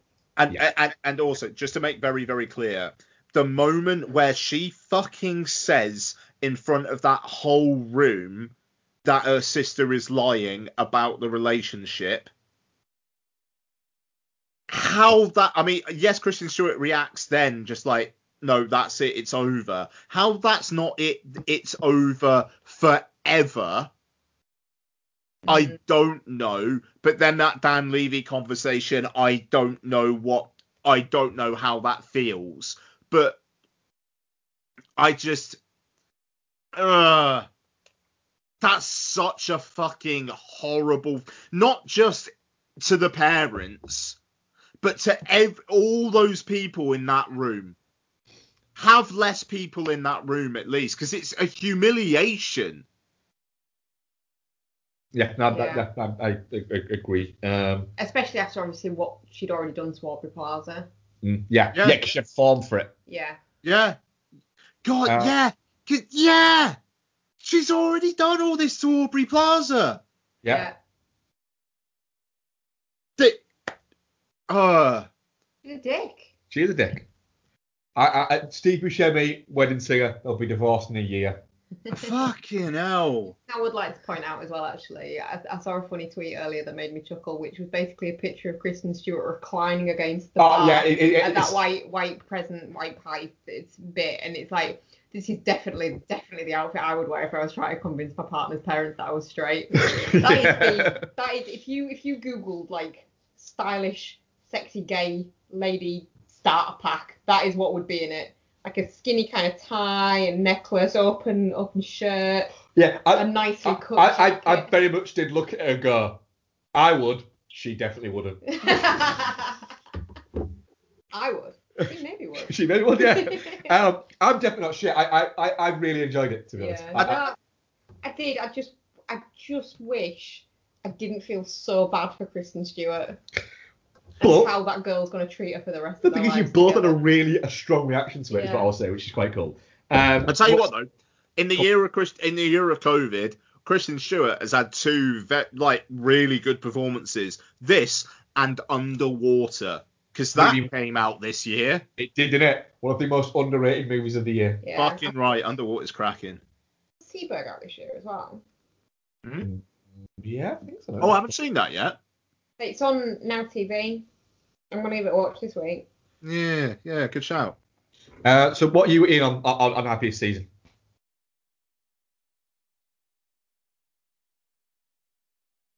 He's either really thinking or we've lost him. What are you making? I said that. Oh, you're definitely definite shit. Ian's Geostorm. Um, and our, uh, our audience poll, definitely not shit 75%, uh, touching cloth 0%, shit 0%, and Geostorm 25%. I, I could kind of see that if you're saying that like the Harper thing is so fucking bad, but the rest of it's good. Yeah, I can see that. We didn't get your rating in because you kind of dipped out audio wise for a second. What was Yeah, no, I'm sorry. My yeah, my connection went for a second. Um, definitely not shit. But rage inducing. Yeah, I mean, just if Harper was better performed slash written, I honestly think this would be like in the rotation, like Mark was saying earlier on. As it is now, I don't need to feel rage at Christmas. Um, but maybe I'll just watch all the Kristen Stewart Aubrey Plaza scenes. like a super cut. Yeah, yeah. Because this is the thing as well, you know, it's like Aubrey Plaza. I was kind of half expecting her to be like a fucking turncoat and try to fuck things up, but no, she's just a nice girl who had a fucking horrible experience with Stewart's now partner. Yeah, she's she's she's just she's just she's just trying to be nice to her.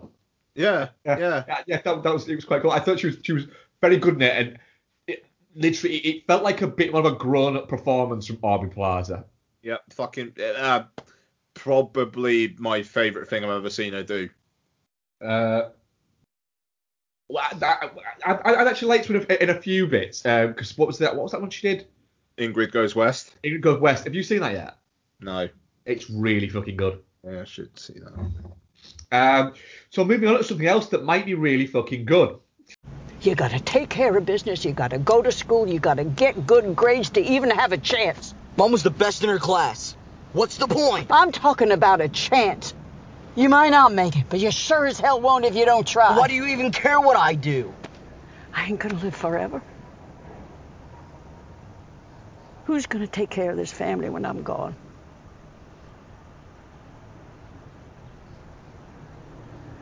Oh, I thought your mama was gonna be all right. Be happy. Do good. But she got tore up round here. She just up and quit. She just stopped trying. I know.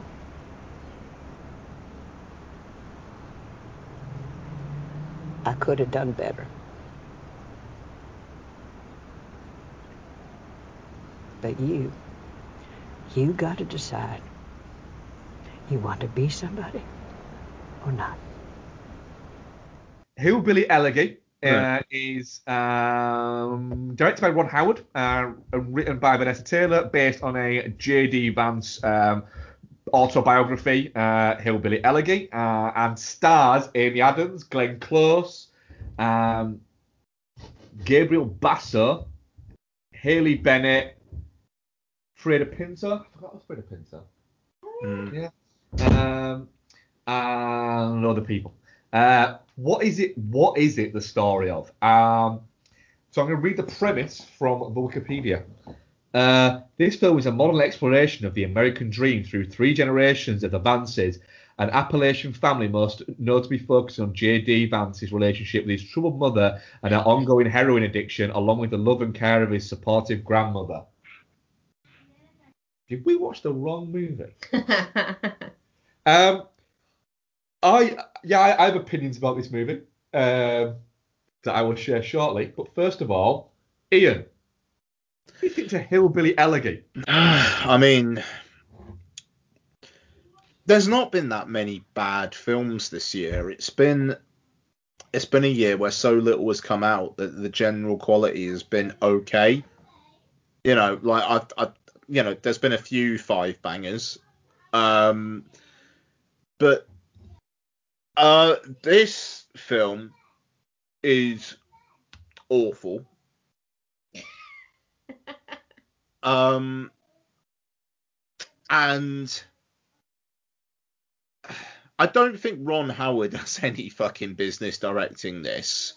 Um, or at least aspects of this. Like JD Vance is a guy who later on, you know, became like a venture capitalist guy with Peter Thiel, who's a, human shit stain himself. Um, and the whole moral of this film being essentially you know, you got to love your family. Family's the only thing that matters. But also, fucking hell, you need to get out of there, mate. That's rancid.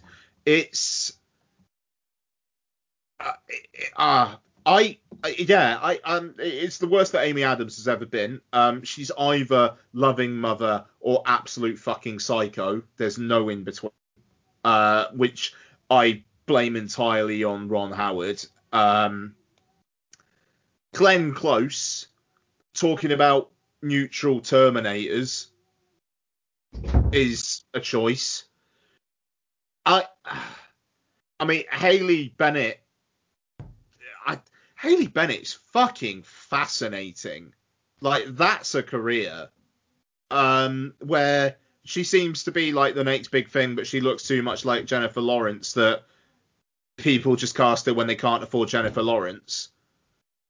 Um, and she apparently like had an affair with Joe Wright quite knowingly when he was married. Uh, you know, maybe not the not the nicest personal life in the world.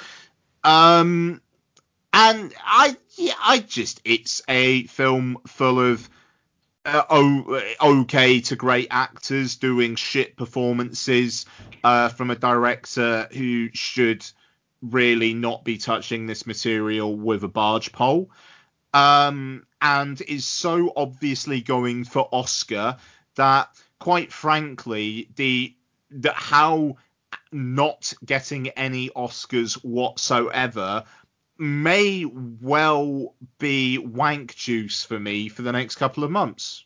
Becky. Bex. See, I didn't, I didn't dislike it as much as I think you did, but it does feel kind of pointless. Like it it meanders. It's it, there just doesn't seem to be any apart from just like wanting this this stupid fucking kid thinking his life's interesting enough to write a book about, and then them deciding that that's interesting to make a film of. There's not there's not really an awful lot to it. It's the story is so fucking flimsy. And like you say, it's it's actors that should be better doing kind of shitty performances, to be honest. Glenn Close's makeup is an abomination. I, I I was watching it thinking, what does she look like? She looks like something. What does she fucking look like? I turned around to you at one point, didn't I, and said, I fucking got it. She looks like the Bo' Selecta masks. That's what the makeup that they've put on her makes her look like.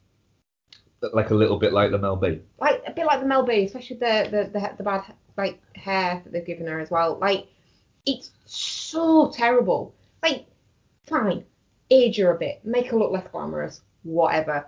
But it, it, it was terrible.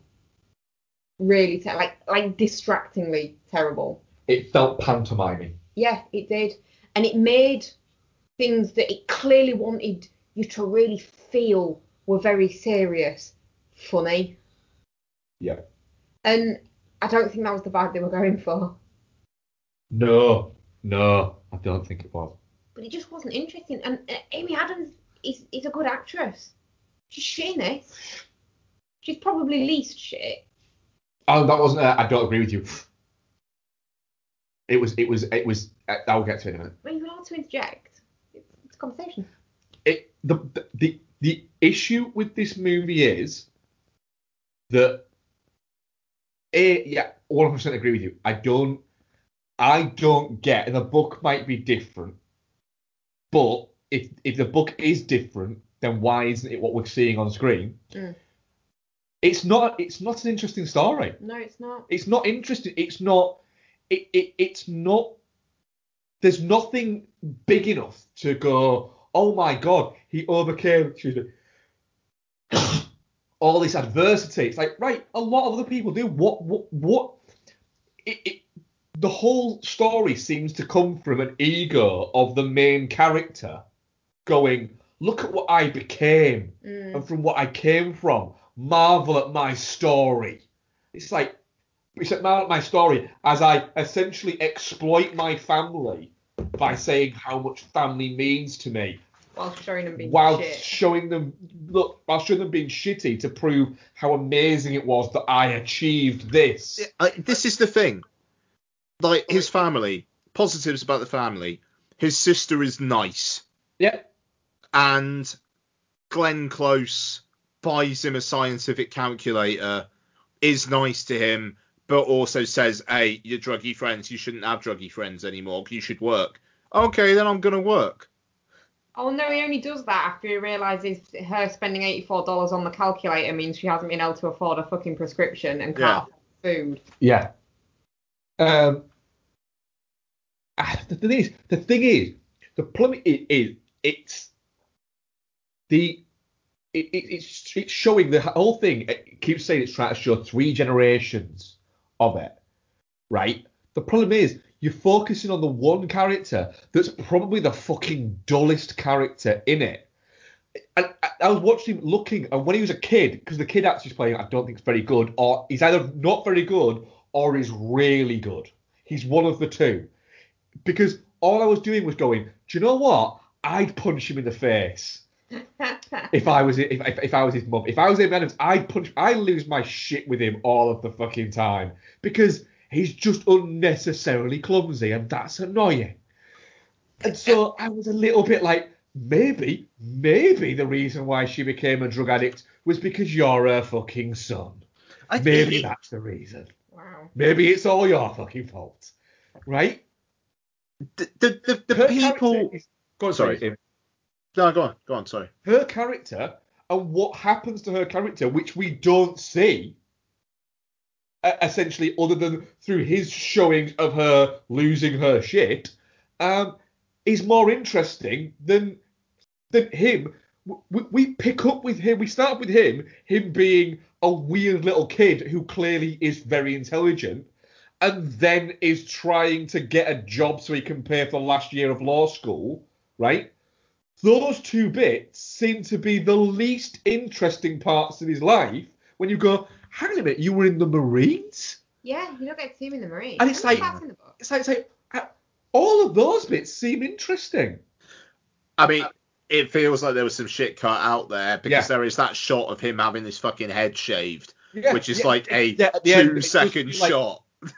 It, it feels like it feels like Ron Howard made a two hour forty minute American Dream epic that he then sat down and watched and went with Brian Grazer and, and, and went, This is shit. This is shit, innit? And they've gone, Yeah, it, it, it's shit. What what happened here? And they've gone, I don't know. We cast Glenn Close because for some reason everyone's decided that. I, I, I, at some point the world will go. Maybe Glenn Close is just an alright actress. I, I mean, She's fine. also casting Amy Adams as a heroin addicted hillbilly mum who is apparently really smart. She's the smartest woman he's ever known. Yep. And you, Uh, she she also manages to come, but that's almost disputed within the movie though, because it's like at one point she was second in her class, and then at one point she was top of the class. Yeah, And when he mentions it to fucking Grandma Selecta, um, she pulls like an odd face, like she's been filling your head with shit, boy. Yeah, no, I mean, because yeah, I mean, this is this is the thing. It, it's for all the, the talk about Amy Adams' character, uh, like basically having like ha- not being able to get out of the fucking mire, whereas he's been able to. there's no real indication of that. You know, it's like we see her nursing, and in that very same scene, she takes a bunch of pills and then gets fired. You know, it, it's there's no sense whatsoever that Amy Adams' character was anything ever, ever but a but a complete fucking burnout. Well, that that's it as well. Because at, at start, when, you, when we first introduced to them, and they went, um, and Haley Bennett's there, it's like, oh, where's your brother? I was thinking, well, hang on a minute. Haley Bennett is your daughter, right? So I'm guessing that it's going to come out that she was like very young when she was pregnant or anything like that. But then we don't find out. But you're looking at it going, well, Haley Bennett at this moment where I think they're trying to pretend that she is like what mid to late teens, Hmm. already looks like she's about 27 at best. And I like I like Haley Bennett.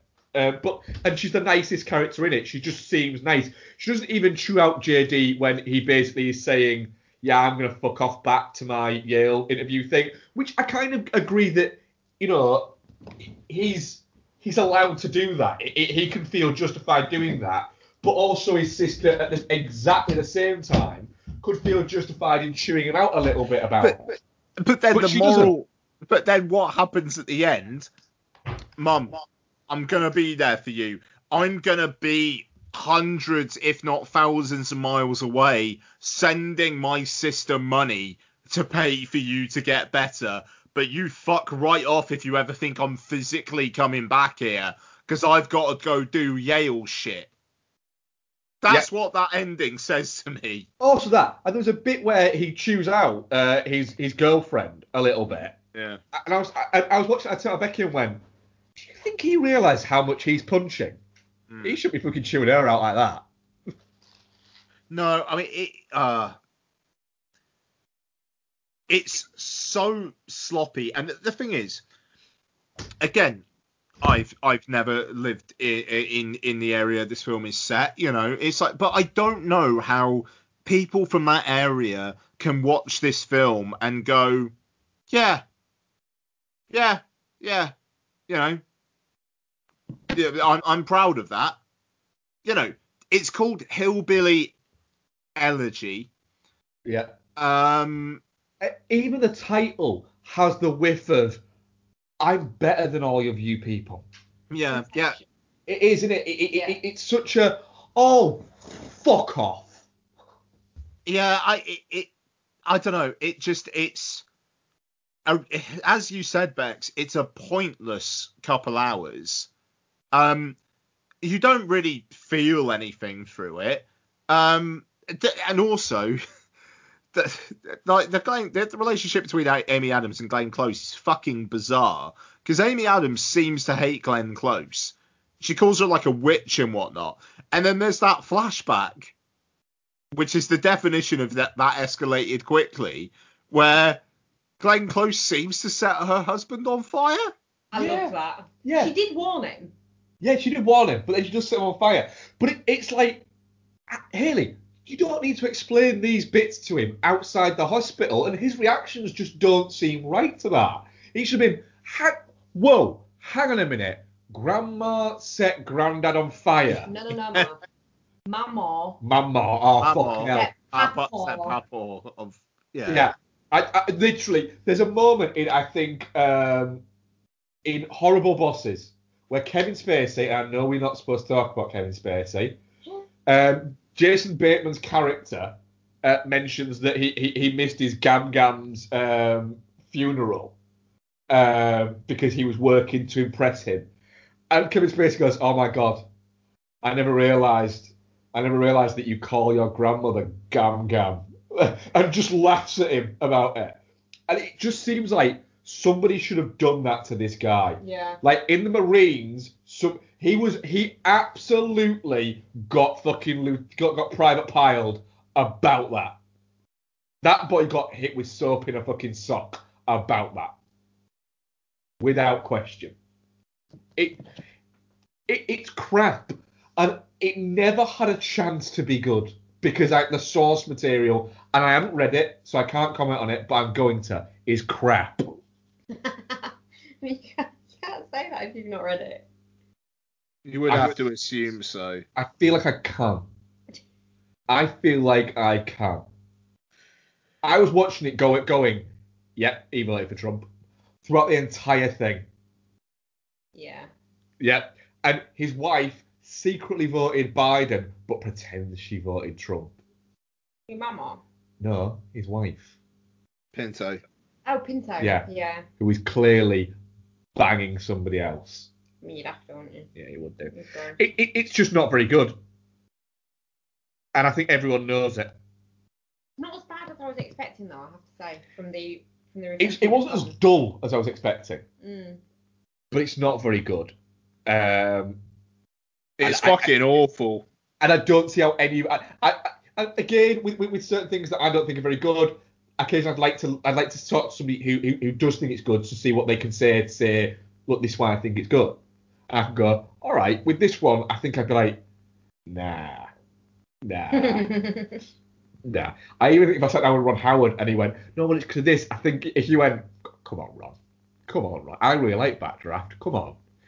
He'd be like, all right, fair enough. Mm. It's just not very good. What's our audience, Paul? What is our audience, Paul? Uh, da, da, da, da, da. Definitely not shit. Twenty percent. I'm assuming that you that's that's you, Dan. Uh, touching cloth forty percent and shit forty percent. I'm genuinely shocked about that. Hmm. Yeah. Uh, Ian, what have you been watching, bud? Hmm. Ah, fucking hell, Billy Elegy. I, I, that film, I just. Like, what a fucking massive waste of time and effort for everyone involved in that. You know, I, I, I will talk about what we're watching, but, you know, mean, hindsight's 2020. But can you imagine if everybody involved in this film knew that COVID was coming and they were going to be able to do fuck all for a year, that they would have made Hillbilly Elegy? what what I think is amazing is um, between them, I believe Glenn Close and um, and Amy Adams have 13 Oscar nominations, uh, and, and and shamefully in in uh, Amy Adams' thing, zero wins. But based, if you were to say, look, these two people have been nominated for 13 Academy Awards and neither have ever won one. Your response to that, the response to someone having just watched that, not knowing, would go, yeah, I can see why. Mm. Yeah. Yeah, I, I, it, it uh. Right.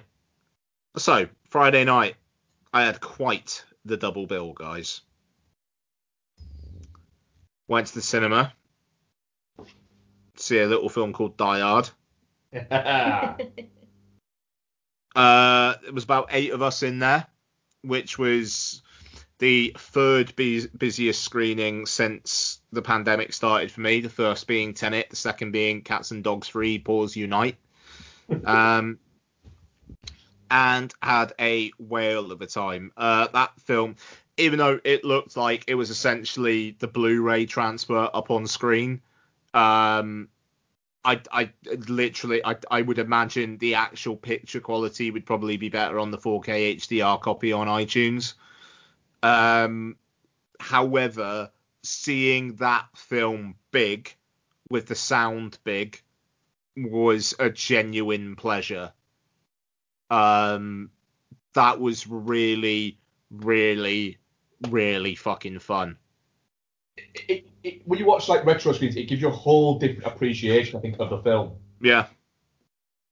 Yeah, I yeah yeah I, I I think that's right. It's um especially if you've never seen it on a big screen before. Um, you know, it, it just we were talking about fucking like the look of films today earlier on, and you look at Die Hard and it just it feels warm. You know, it it it it, do, it doesn't have the sterile feel of it. You know, it, it, this wasn't necessarily a transfer where you could see the grain or anything. You know, um, it, it but just the, the Jan de Bont cinematography in it, it just it Do you know what it is? looks. Hmm? Do you know what it is? What? It, it nobody has fucked with the colour afterwards. I, I, I don't don't yeah don't get me started on uh, digital intermediates. Um, That, that's but- what it is. uh, yeah, I mean, it, it, it, there's an argument to say that that's basically killed cinematography, and the real cinematographer of a film these days could just as easily be argued to be the fucking DI colorist. Yeah. Um, There, there, there is absolutely hundred percent a place for it, without question. And some directors and some cinematographers use it fantastically. The fact that also as well, some um, it, it, it's become literally almost like there's a you, you like some filmmakers put on the Mexico filter. And some put some put on the future filter, and it- it's become a little bit too much like that for me. Yep. Yeah, yeah, yeah, totally. Um, but no, Die Hard. It just it feels warm. It feels natural. Um, I, I just the the the shit I love about Die Hard, as well as the stuff inside the building, it's just like it it's Paul Gleason's character and his fucking interactions with uh, uh, Reginald VelJohnson, and then where uh, uh, you know Johnson and Johnson come into it, and the whole uh, hey, it feels like S- Saigon, don't it? And he was like, I was in fucking grief, like junior high, dickhead. You know, it's it's I, I, I don't know, just stuff like that. It's it, it, it's it's brilliant. It's fucking brilliant. Um, yeah, Die Hard. I, I I recommend seeing that. You know, uh, you know, cinemas where they're open, they'll be playing Die Hard over the next month or so. You know, treat yourself. Uh, what, what I find amusing about this is uh, I remember when last year when uh, Disney um, Disney bought the rights to Fox, uh, bought, bought Fox out.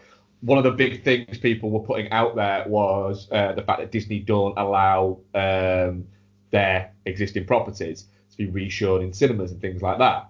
Yeah. And so people, a lot of people were going, so you know, those of you who like to go watch Die Hard every Christmas at the cinema can forget about that. Well, no, because loads of cinemas are showing Die Hard. Yeah. They did last year, they are this year, and they will next year.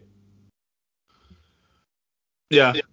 Yeah, yeah. It, it, um, it, it- I don't know. It's it's it's weird that, isn't it? It kind of feels like was that just a thing in the US, but I, I yeah, I, it's odd. I mean, there's all sorts of fucking retro shit playing over the next month or so where cinemas are available, and I'm fucking gutted that I'm not going to be able to go see any of them. Anyway, uh, so I got home, had a few beers, and was like, fuck it. So I said to Donna, Don, do you mind if I watch the new documentary concert thingy about Taylor Swift doing her new album? Don, Don was just like, yeah, all right then. So, like, this was on until way past midnight, and I drank quite a bit in a couple hours. Taylor Swift, Folklore, colon, the Long Pond Studio Sessions. What a treat this was. S- Taylor Swift performing her new album Folklore in this studio with the guys she recorded Folklore with in person for the first time because they recorded it remotely. And then in between each of the songs, it's her kind of talking about making the songs and writing the songs and whatnot. Um, and I think maybe I was a little bit full bore on the WhatsApp on Friday night saying it, you know, it might be in my top 10 of the year. It's not going to be. I was very emotional at that point. Bit in the cold hard light of day.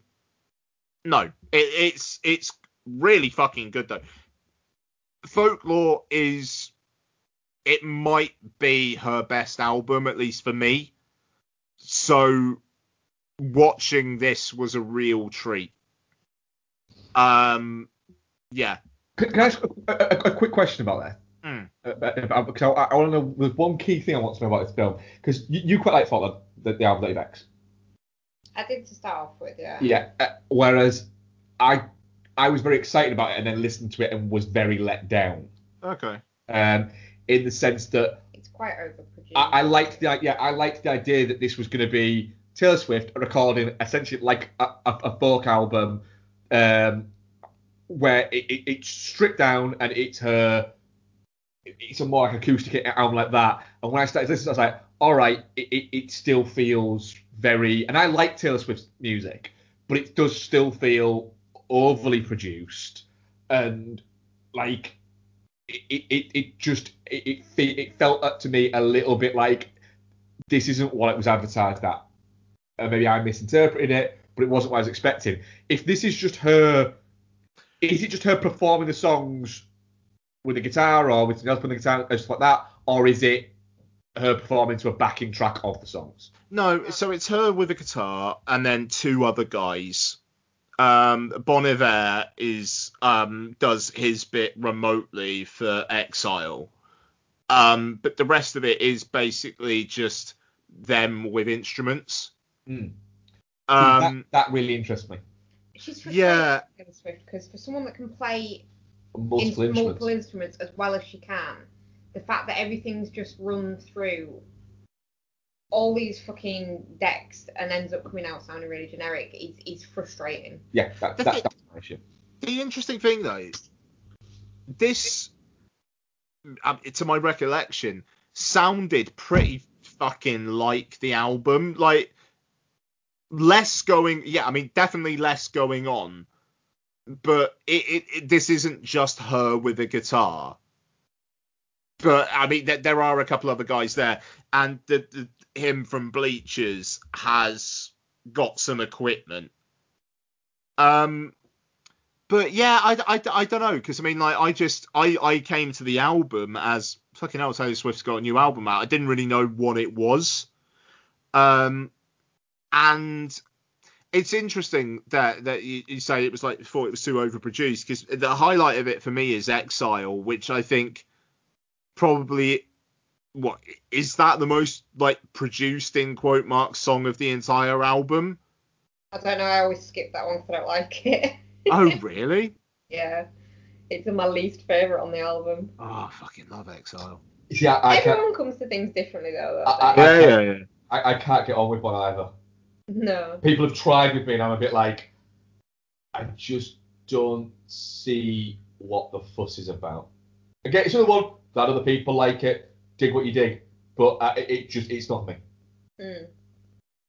Yeah, I, I don't know. I mean, go, go on, Lex. Sorry, Ian. Go on. No, no, no, go on. I was gonna say I don't I don't hate folklore. I, I just I think I expected it to be more than it was. Um, but there's some really fucking great songs on there. I absolutely love My Tears Ricochet and Mirrorball. Um,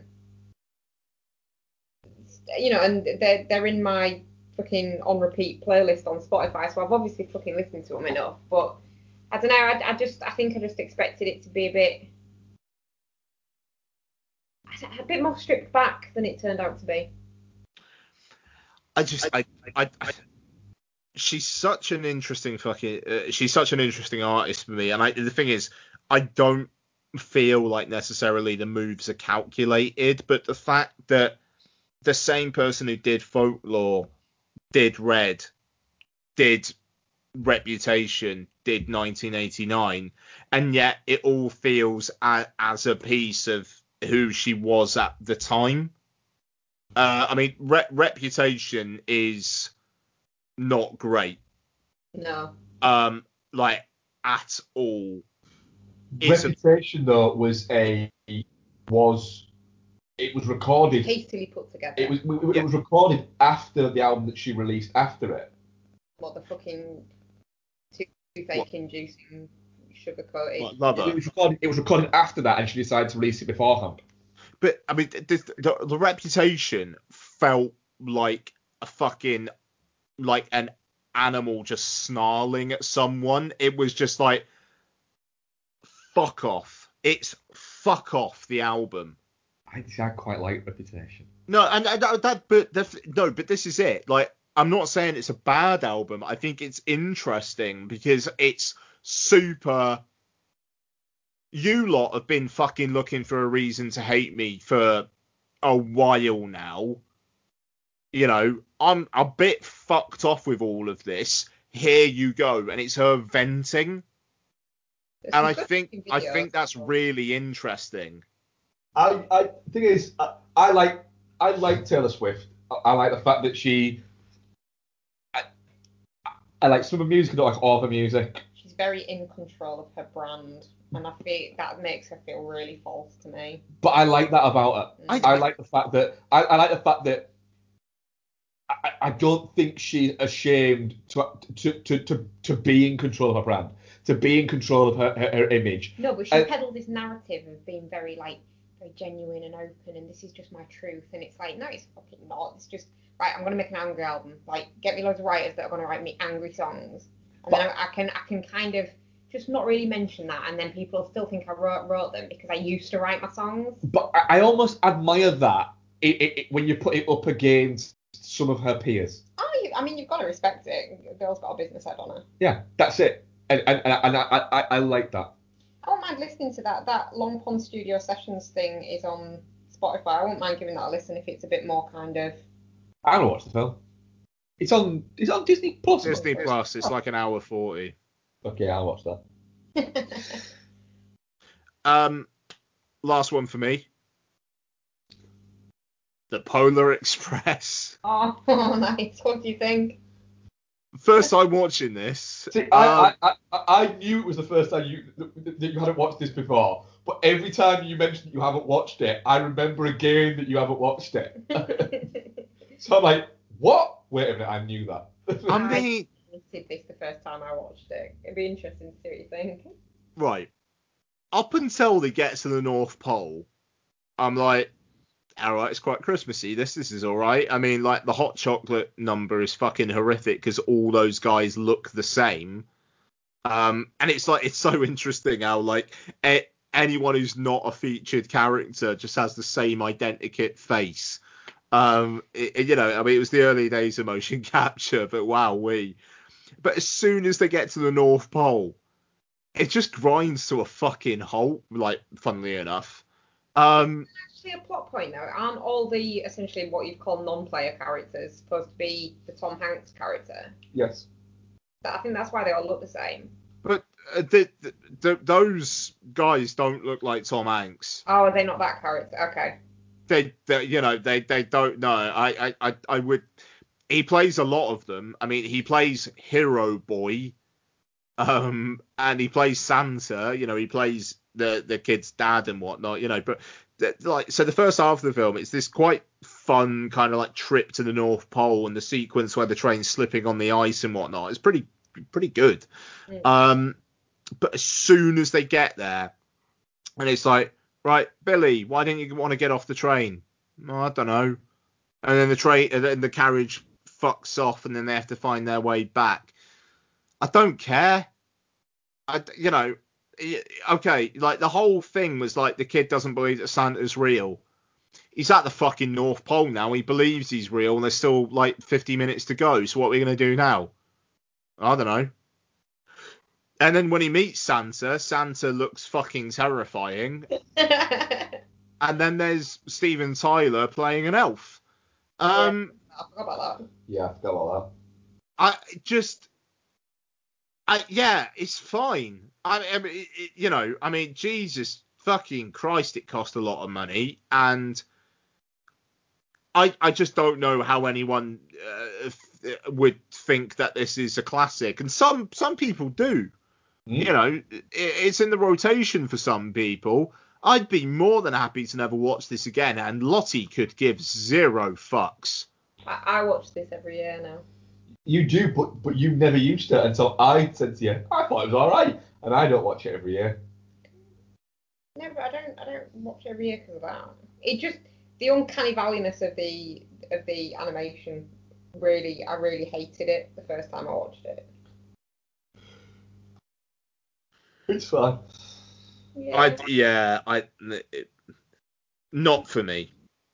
Uh, and that's it for me. That's what you're watching your own. Oh, hang on.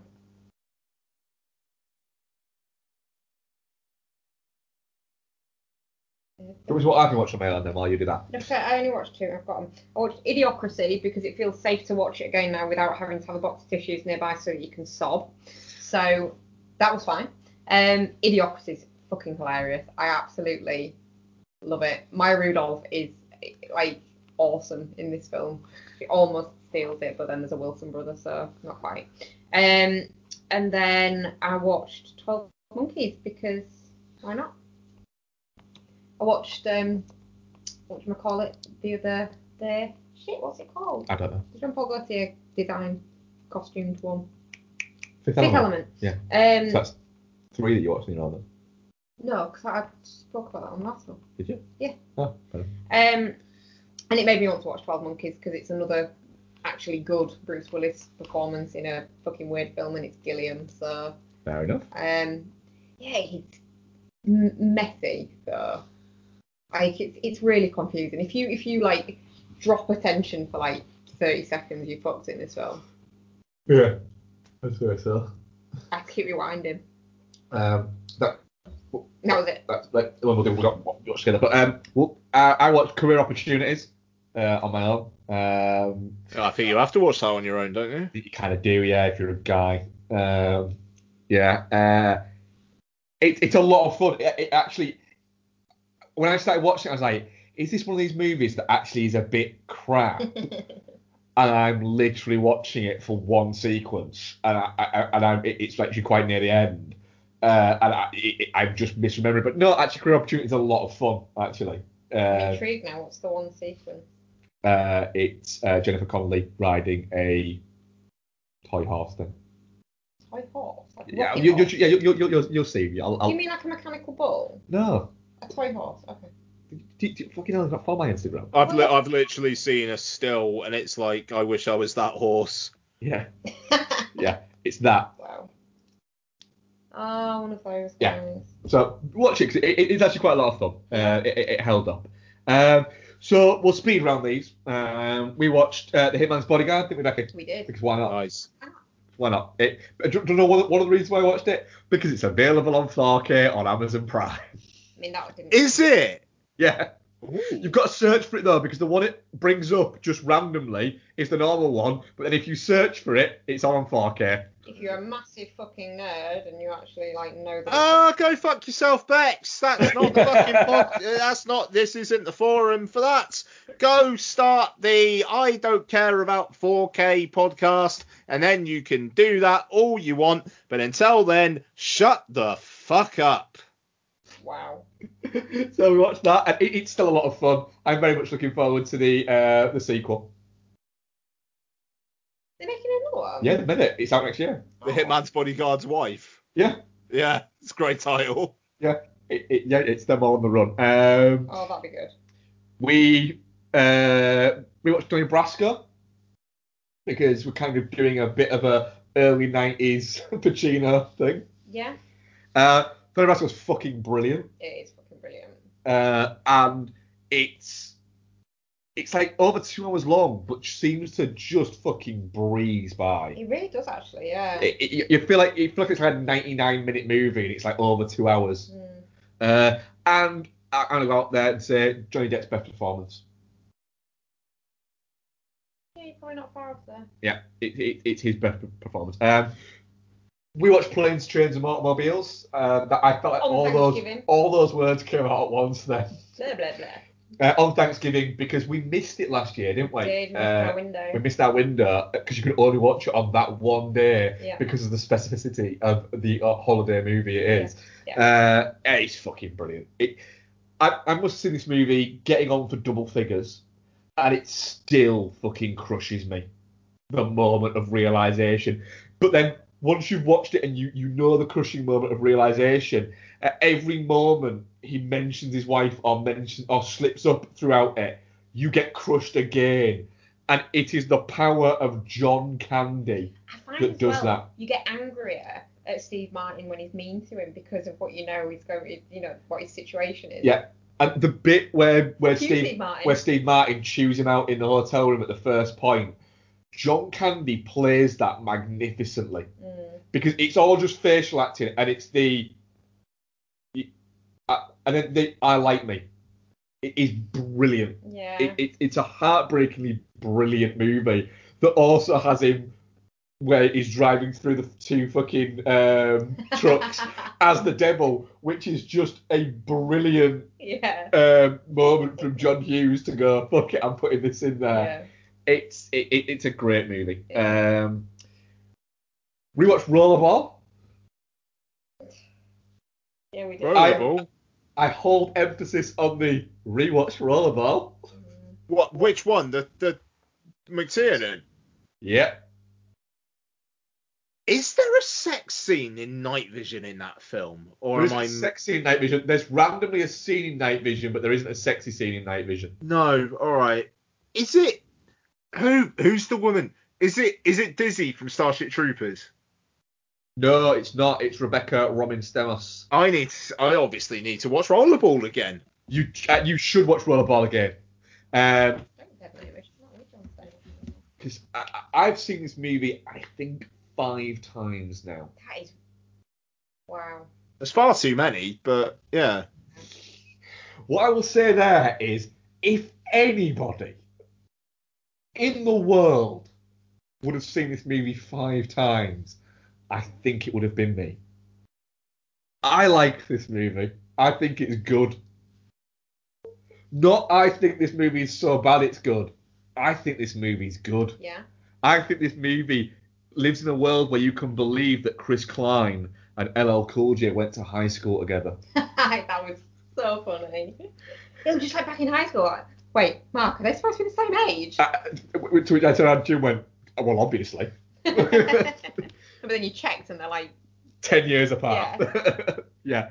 Uh, it, it, at some point, there will be a retrospective on this movie, and I will be there going, I was there. When this movie gets an Arrow release, I mean, that is never. I want to be able to say, I was there That's never gonna happen. from the beginning. That's, that's never gonna happen. I disagree. No matter how much ladies love Cool James, that is not gonna happen. Um, I think I think I might have seen all of LL Cool J's movies. We'll explore that. Yeah. Um, Red Rock West, we rewatched that, didn't we? we did. Very good. Because I just had a, I just had an urge to, to rewatch it, Mm. and so I thought, fuck it, let's rewatch it, and it's fucking brilliant. It is actually really, really good. Uh, I love that era of Hopper, that post Blue Velvet um, era of Hopper where he he was back as being like a bankable star. Very charismatic, isn't he? He's very charismatic and But also terrifying. Yeah, it is. It's brilliant. Um, so expect us to talk about Last Seduction and um, other early nineties noir movies because they will just come, obviously. Um, and we also rewatched the Basketball Diaries, We did. which I always forget is quite as miserable as it is. Yeah, I was quite shocked that you suggested this, to be honest. Because I, I think because of the age I watched it at the first time, I was like 13, 14, Mm. and I watched it a lot. So I forget how bleak it is. It's really bleak. It's very bleak. Yeah. It's weird though, because I think sometimes like there's some DiCaprio movies that you watch and you go, gosh, how did he end up being like the DiCaprio that we see today? Like Titanic, it's it's a Titanic's it's a a good movie. but it's a flimsy. He doesn't have an awful lot of acting to do. No, the, the, the, the, the, the movie is the star. Yeah, and even to an extent, Romeo and Juliet, it's it's more about. I don't agree with that. No, it's very good in it, but it's not. You don't look at that and go, oh my god, yeah, you can see where that kind of went. So uh, much. I just realised. Um, because I think in that the Shakespeare is the star, and the modernisation of the Shakespeare is is what Yeah. the, the hook was. But in this, you can you can you, you watch it and it's like a lot of the stuff he does now, like a lot of the expression acting and stuff like that. A lot of the body language is the same. It, it, it, it's It's a lot possibly prettier in his this. first fantastic performance. Um, yeah, it, it, it's a, it, it does hold up really, really fucking well. And actually, you can also look at it and go, ah, no, I can see why Mark Wahlberg is a twice nominated Academy Award actor. yeah, You know, yeah, he's good in this as well. um, and of course, it will be three times when he gets nominated this year for Spencer Confidential. That's not gonna happen. It is. It, it it just is. We all know it is. It's been like more than that one film out now. No, it, that what? That's got nothing to do with this. Did you not? Did you not watch it? We'll watch it again. Let's not. Let's watch it again. Let's. That was this year, that film. That's my show. Stop it. Freaking me out. Yeah. Basketball Diaries is fucking great. I need to go for a pee. So Becky, you're going to introduce next film. No, no, no, I'm It's, not. it's Orm's film. Well, wait. No, we won't wait. Come on. No. Oh, I feel bad now, Ian. Like I feel like I've just shit all over Taylor Swift, and I didn't mean to. No, I don't. It's all right. I'd love to shit all over Taylor Swift. Gross. Um. No, I, I, I, I don't know. I, I really, really liked Folklore when it first came out, and I was I was gonna get one of the um vinyl pressings, and then I went on the merch bit on a website, and it was like you could buy the cardigan from the video of Cardigan, and there was like How much was that? I can't remember. Oh. Um, it's sold out now. It's a limited edition.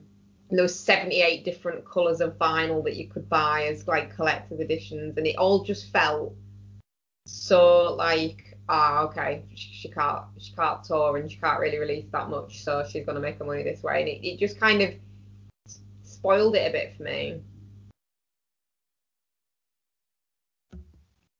But yeah, Yeah, I I don't know. It I I respect that woman's business. And What? T Swizzle. T Swizzle. Yeah. Uh, I I only have Tumblr because there's an account called Taylor Swift's Legs Archive. Nice. It's got some good Pretty things. sweet. And, and, it, and, it, and it is possibly the greatest thing that on my phone. I'm assuming, Ian, being being a big Taylor Swift fan, that you've seen the Taylor Swift rap. the what? Oh my god, I'll find it. The T Swizzle rap that she did ages ago on something.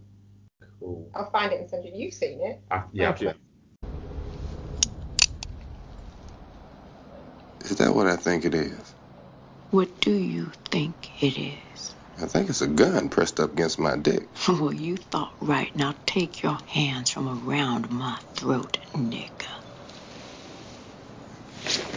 What the hell's wrong with you, Jackie? Shut the fuck up and don't you move. Oh, what is this? What the fuck is hey, this, hey, huh? hey, hey, now that ain't got nothing to do with you. I carry that all the time. You've been talking to them police too much. Oh, the police didn't try and strangle my ass. Oh, come on, girl. You know I was just playing with you. oh, you. I ain't playing with you.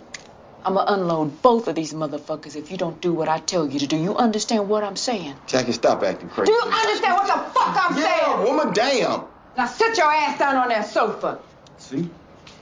See, police start fucking with your mind. They start pitting black against black. That's how they do. You know, been doing it since the beginning. Shut your raggedy ass up and sit the fuck down. And put your hands behind your head. Come on, it's getting silly now. Oh, silly? You want to see some motherfucking silly? If I have to tell you to shut up one more time, I'm gonna shut you up. I just came over here to talk to you. To talk? The way I see it, you and me got one motherfucking thing to talk about. One thing. And that's what you are willing to do for me. I can get you a lawyer. Oh, no, l- let's be realistic. Now, sooner or later, they're gonna get around to offering me a plea deal, and you know that. That's why you came here to kill me. I ain't come over here oh, to no, kill you. okay. It's okay. Now, I forgive you. Now, let's say if I tell on you, I walk. If I don't, I'll go to jail. Uh-huh.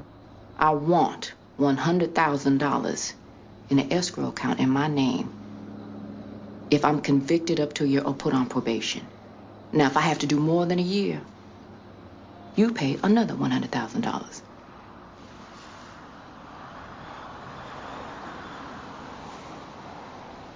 I can do that. So the movie that we're all going to talk about, that we all watched for our, what we've been watching, uh, but for our mini Tarantino retrospective we're doing, uh, is this time it's Jackie Brown, uh, the 1997 follow-up to um, Pulp Fiction, um, which I think Samuel Jackson in the link that you sent me, uh, Ian, perfectly sums up.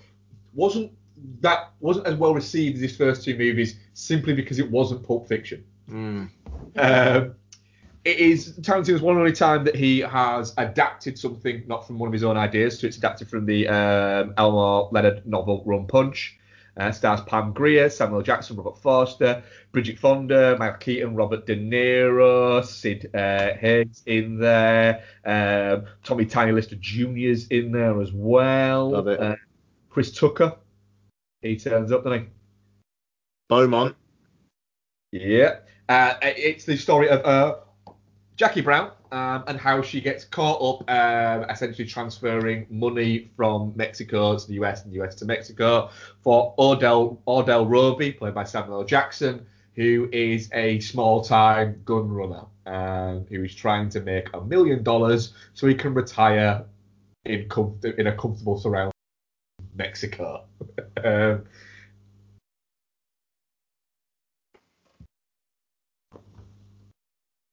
um, and yeah, that, that's that, that's basically. Sorry, Becky was was, was motioning somebody to me. I couldn't understand what you were saying. Um, so yeah, that is this story. I think everyone who's listening to this will have seen Jackie Brown. So you know, there's that. Ian, what do you think on your rewatch of it? It's been a good long while since I'd seen Jackie Brown. Um, I think I'd seen every other Tarantino film since I'd last seen Jackie Brown, and I really don't know why. Um, this film it's got hangout film elements to it, but it's also got really good plot and character stuff. And I, I, you know, the amount of plot in it for the amount of hangout stuff, it feels really unusual. And I, furthermore, man, Jackie Brown's really good. It's a bit of a hot take that.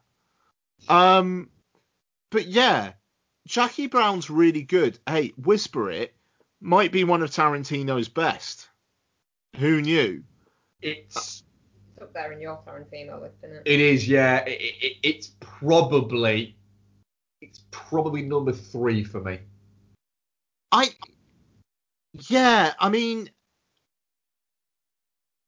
sorry, I've seen Hateful Eight like in the last few months. Inglourious Basterds, obviously last week. Once Upon a Time, week before.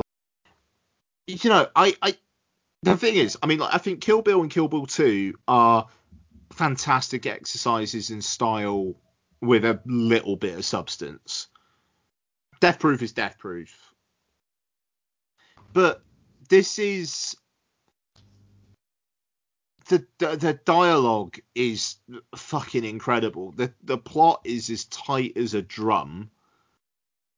De Niro is doing some great subtle shit in this film. Um, uh, like I, I like, and I, I it's uh, it seems apparently he didn't really enjoy his time making the film, um, because his character is so fucking just kind of like looks and shit, uh, looks at shit, ponders it, and then just kind of stares a lot. But I th- I think that I think that's great. The whole kind of like just spaced out aspect of him, and just the whole gone to seed of it all. The, the mental thing is now is um, Samuel Jackson and Robert De Niro are now really quite close friends now as well. Well, no, well, yeah, I mean, w- w- which is great because you know it was like I was I was watching some like interviews with Jackson at the time, and he was talking about how like you know he was kind of like he said himself kind of hot shit at the time, but then he's like acting with Robert De Niro. It was like fucking hell, I'm acting with Robert De Niro. you know, uh, wh- which is lovely. So that that's brilliant to hear that. But um, yeah, I mean, that, I think their scenes together are fantastic. But just like the way that you know Samuel L. Jackson kills him, and he's like, "What happened to you, man? Yeah, what is it? You what happened to you, man? You, you, you used to be beautiful." And it's like, yeah, you believe that. You know, it, it's Jackson's character is so. You know, you're just gonna chill here, you know, and it's like, uh, yeah, he took him out to get some clothes and whatnot, and as the film goes on, he becomes subtly more exasperated with De Niro as De Niro is getting more and more pissed off with Bridget Fonda's character. Um, you know, so that you got that whole side bit, but then Jackie Brown and Robert Forster, absolute dynamite. You know, I mean, they are fantastic together. I, it, it, it's I'll, I'll stop talking uh, uh, for now, but it, it just wow.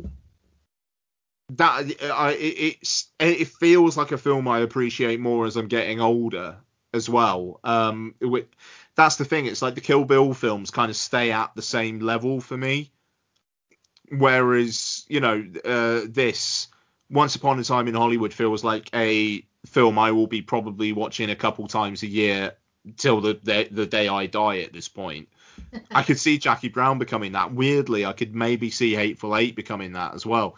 Um, That's what- a very good point you just made on Kill Bill there. I, yeah, that I never thought about it that way, but yeah, that, that's that's Kill Bill's impact will always be what it is, Mm. and it's very good, but it will always be that. But yeah, you, you, you kind you grow with these some of the other movies. Yeah, yeah. I mean, I, I, I think that's it. It's like Jackie Brown when it came out was the film that it was almost kind of like cool to go, yeah, well, it's not the best Tarantino, is you know, and it, it's like Jackson said in that in the interview that I, I, I sent you that like it. I think Charlie Rose says it's his most mature, and Samuel L. Jackson is like, yeah, yeah, it is. And uh, not to say that Tarantino is necessarily immature, but Inglourious Basterds, it's him just kind of like unleashing cathartic fun and violence. Django's the, the, the same, even though it's dealing with very weighty themes. Once Upon a Time in Hollywood and Jackie Brown feel like they're the work the work of a more like um, uh, someone in a more mature place. Funnily enough, um, and you know, it just like with Kill Bill, sorry, with Kill Bill and then Death Proof, it was almost like he was just kind of like wallowing in his own.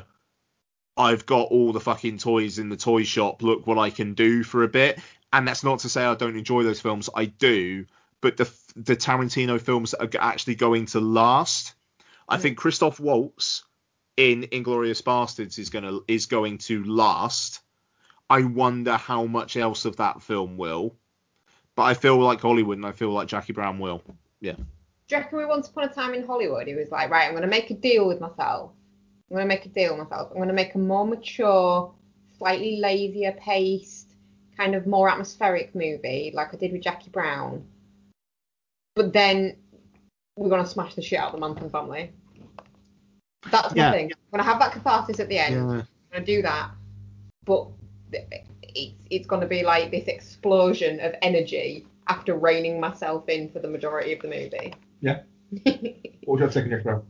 Um, yeah, it, I mean, it, it's one of those films. It, it gets better with every watch.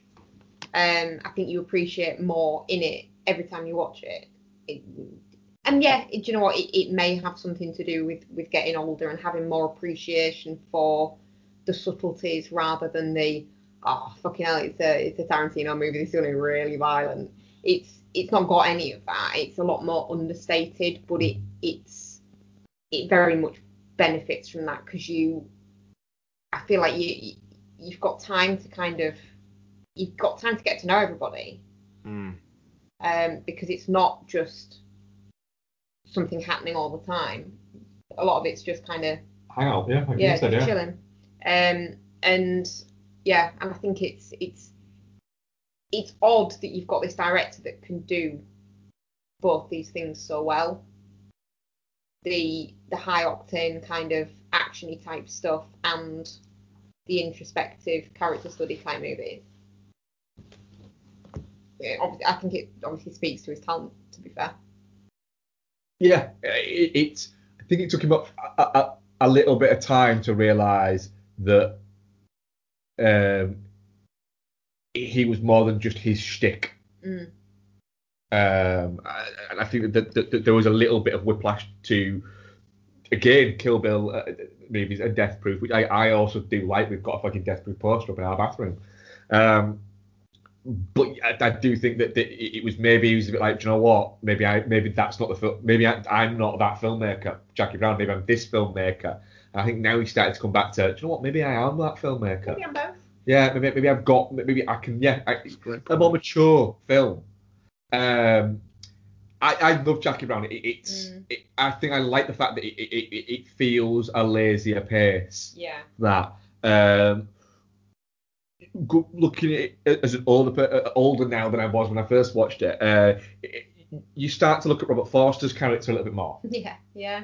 um, in that. Um, I, I think there's a possibility it's possibly um, Samuel Jackson's best performance, and there's a lot of scope for, for that as well. Um, you can see why um, Tarantino absolutely fucking had to have Pam Grier for this and fell in love with Pam Grier as a screen presence because she's incredibly charismatic. He wrote it for her, didn't he? Yeah, he wrote it for uh, you After know she auditioned for Pulp Fiction. Yeah, and, and but he, he, he, he loved uh, what's it? Like he loved Foxy Brown and things like that, and I love those movies now, and I, I got into those from because of Tarantino. Um, and so, but it, it's the story is a little bit more basic. I, I, I forgot how much Michael Keaton was actually in this. In Yeah, mind- it's, yeah, he's in a good chunk, eh? yeah, in, in my brain, I, I thought it was literally like one or two scenes, but maybe I'm getting it confused with the fact that he plays the same character in Out of Sight, and maybe that's the one or two scenes one. Uh, which again is a really weird little. Yeah, because those two are really good as well, actually. Yeah. The coppers. Oh yeah, they're, they're- they're very good. It, it's, but it's. I just think it, it's a really There's not a single drop stitch in this movie, though. no. It's tight. It is, and it, it it's a really easy movie to watch. If that makes Mm. sense. And it, it, it fucking flies Yeah. as well. Um, you know, there's not necessarily much action in it. Like there's tension and there's intrigue, but so much of it is dialogue between like two or three characters. But it's so fucking good that it the, the time melts away watching this fucking film. It, it yeah, I mean it's remarkable. th- th- there's kind of a myth that it was a that it was a critical and box office failure, and it's like, well, it, it, it still made a a lot of money for its budget. Was it not critically well received at the time? No, it wasn't. But it, it's been one that people have gone back to and sort of reassessed, mm. which can happen a lot of times with movies where critics get a little bit funky about it, and Mm. then as audiences go, fuck off. years later, they go, oh well, no, we I never we never really said what we meant was this. You know, we've got a poster for Blade Runner. Blade Runner was panned when it first came out. It took years to to get um to get its, what is it um its credit. Yeah, I mean it, it's, I, it is that whole people are expecting Pulp Fiction thing. Uh, it- you know, the thing is, I, I, I think I'm, I, I, I've been guilty of that myself as well. You know, it's like um, the Last Jedi. My initial reactions to the Last Jedi, I very, very much regret. Um, you know, be, I, I because I wasn't expecting what we got and I wasn't appreciating it for what it was. I was just like, yeah, I don't really, I don't really like what they've done here. You know, uh, uh, I, it, it was almost like, you know, and then you look at the Rise of Skywalker. I've watched that film a couple times now, and it's like, uh, fucking hell, this is what you get when you listen to the people who first watched Last Jedi and went, oh, I don't really like what, they've done here. You get the Rise of Skywalker, and I I, Rise of Skywalker. I, I, I- think there's elements of Rise of Skywalker that I like, but that film does feel like a reaction to the Last of, uh, Last Jedi more than it feels like a continuation of the Last Jedi. Yeah, it does. Yeah. Um, but so that that that's the thing, you know. I'm not gonna I'm not gonna criticize people who get who were a bit what was that then with Jackie Brown because it is so different. But at the same time, I think that just shows that I need to be a better film watcher. You, you know, um, and that's the thing. It's like when Kill Bill came out, I was like, these films are fucking five out of five. I fucking love them. I'm jizzing all over them. But as I get older, like they're still fuck, like I, they are still fucking brilliant bits of cinema. But they're they're, they're not not necessarily impactful. You know, um, it, yeah, I, but with Jackie Brown, it feels like one I could literally stick that fucking film on again right now, just Yeah. as I could with Hollywood. To be fair, just as I could with Basterds, like I, I like I just find Basterds really engaging. Um, but yeah, Jackie Brown, I could I could watch that fucker right now. That that and Also, it needs a 4K release. The Blu-ray's not great. Anyway. Uh, yeah. Um, also, as well, with a lot of Tarantino, soundtrack is incredible. Mm. It, it's, Yeah. a, it's, it's a film, but I think like How many people do you think know about the Delfonics because of this movie? me, definitely. uh, but I I think more than some of it, uh, it's clo- closer to um, possibly with Pulp Fiction and a similarity there in the fact that it it it wants to introduce you to, to uh, its soundtrack. Mm. It's almost it, it it's almost like Tarantino feels like he's sharing this music with you, and he, he's trying to go, this is cool, isn't it? This is cool. And to the people who go, yeah, it's cool, he's going, fucking yes, it fucking is, isn't it? And to the people who, who go, yeah, I know that's cool, they're going, going, fucking brilliant, it's this. This is what it is. So, because we didn't have Shazam then or the internet or anything like that in 1987, he's he's basically pointing out and going, this is what it is, go and buy it because it's fucking cool. Uh, it's like that, but and Can you imagine being friends with Tarantino? I bet it's really fucking intense. I bet he's a good pint though. Oh yeah. a bit of laugh. Yeah, and, and that's it. But it's like a lot of the things, like it, it, it, literally everyone who's friends with Tarantino says the same thing. It, he's great to go out for a drink for, and it's amazing going around to his house because he's going to show you a movie.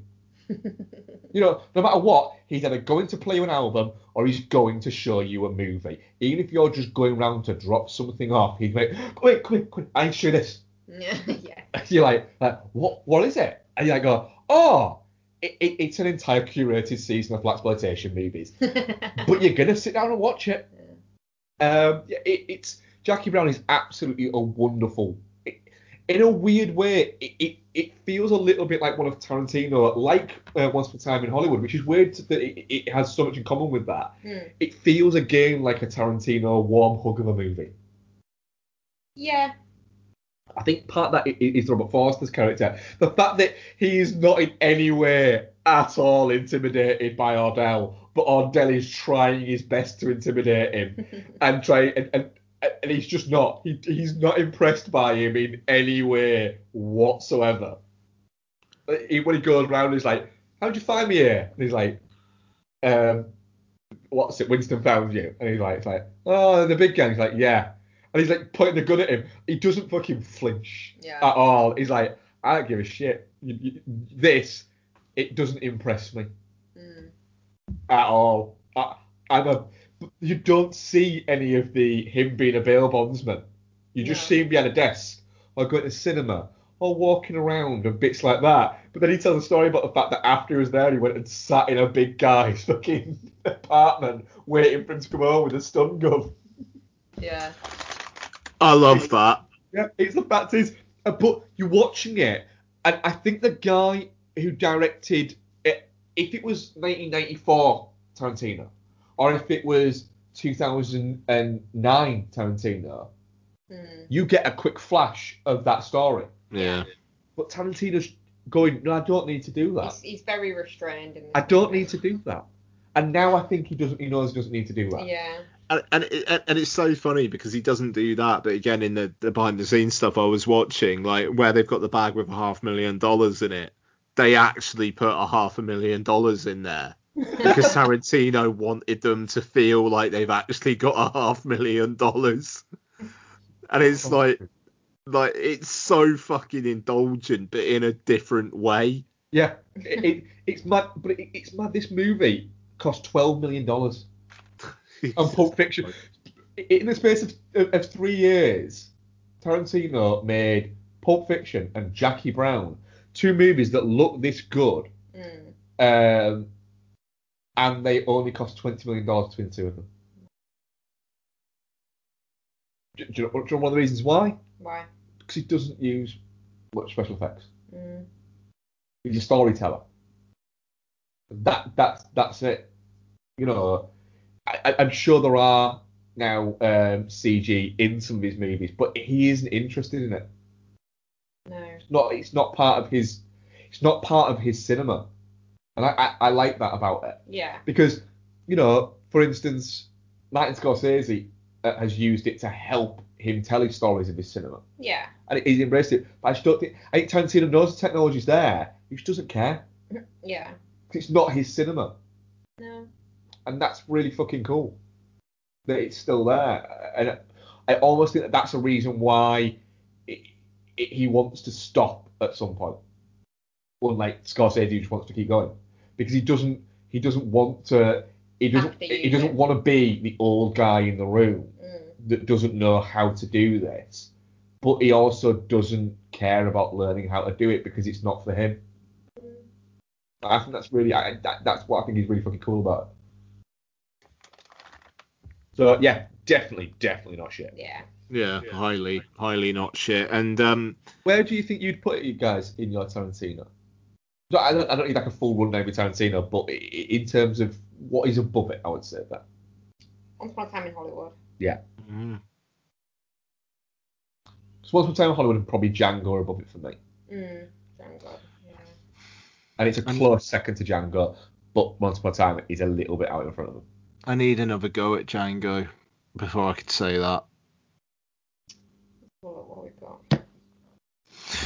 It it just Basterds isn't like I don't know. It doesn't have the fucking out that this and Once Upon a Time in Hollywood does for me. But at the same time, I I just really, really fucking like Basterds vibe.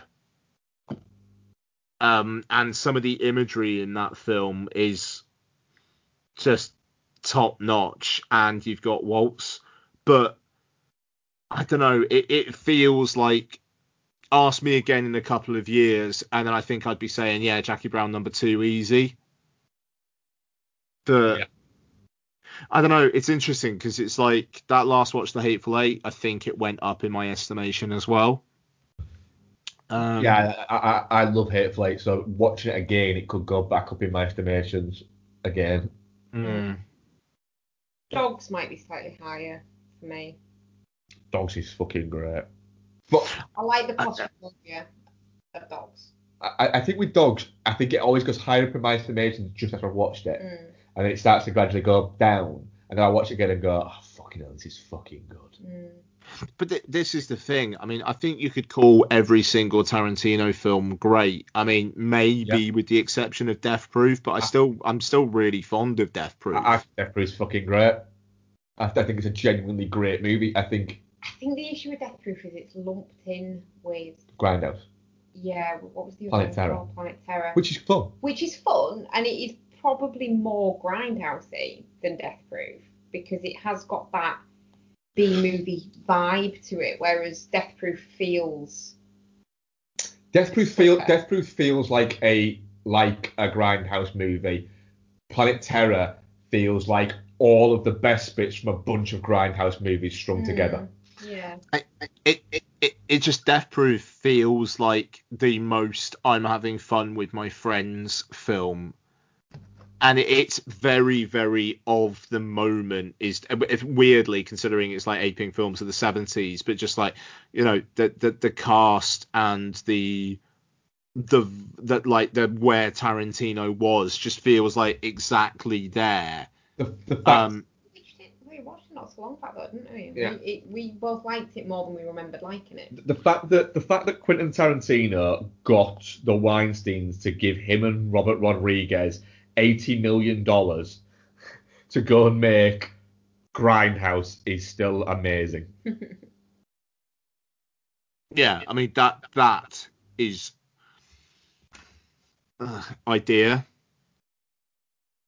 Do we review Grindhouse next week? Grindhouse or Grindhouse specifically. just Grindhouse.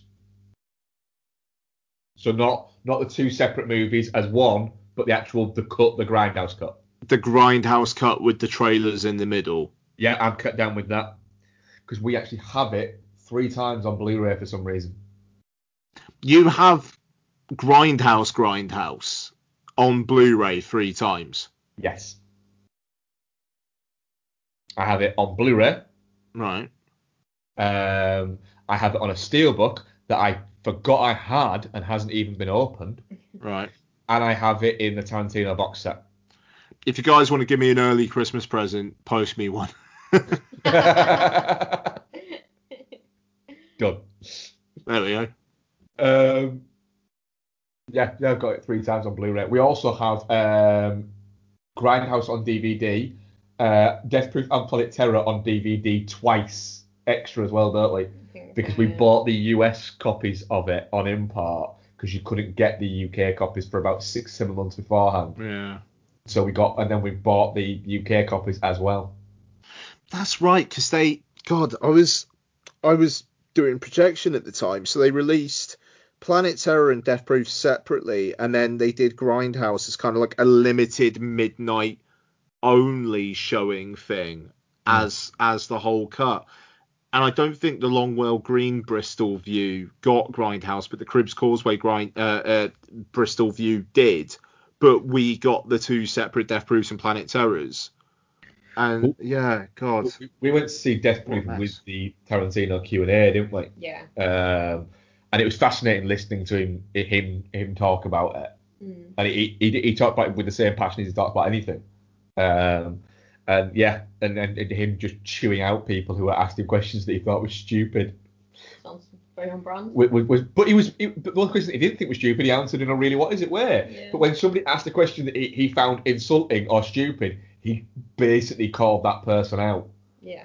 And one guy was like, "Oh well, it wasn't really moving that fast because you know no person could do that." And he's like, you know, it, this guy asked a really like condescending, and quite misogynistic question, didn't he? Zoe Bell's on the panel. And Zoe Bell was on the panel, and so he, and it, Tarantino basically asked it to Zoe Bell, uh, uh, the question, and Tarantino stepped in and went, "Hey, dude, hang on a minute," and basically goes, "No, we were driving at this speed." We're doing that, and this woman was strapped to this. What is it? And goes on about it. And he finishes, and Zoe Bell just goes, "Yeah, fuck you." to, to it, which was just fantastic. Um, That's great. and- and that it was just fucking great. See, even like back to Hollywood for a second. Even like the tiny, tiny bit she has to do in that, she's fucking great. I love Zoe Bell. I think she's mint. Um, yeah, that's uh, I know what I was saying. Uh, yeah, so Jackie Brown, uh, definitely not shit, 92%, and touching cloth, 8%. Yeah, well, yeah, it's gonna hit. But we do have some questions, don't we? Just remember now, I'm, I'm hosting, uh, and I do the questions. Uh, da, da, da. Let's have a look. So we have uh, Andrew Jones, friend of the show. Um, with Terry Malick's birthday just having happened, what franchise IP, current or past, would you like to see him work with? I've been thinking about this one. Well, Transformers, right? If you think about Terry Malick's style, Is this going to be an Optimus Prime retirement? No, no, no. It's the elegiac beauty of the Transformers. You know, they are people who have come from another world looking to belong, who meet. I mean, it's it's almost like an inverse of the new world. You know, so you got James Horner's fucking score in the background. You know, you've got Transformers coming down to Earth in like mist, a misty light just appearing and then coming down. And there's corn blowing. You know, I, I, I, I, you know, there's kids running around like low angle running around and they see the light and then they run towards the light. And it's just Opt- it's Optimus Prime there.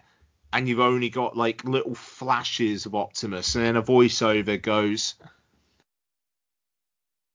father mother where are you?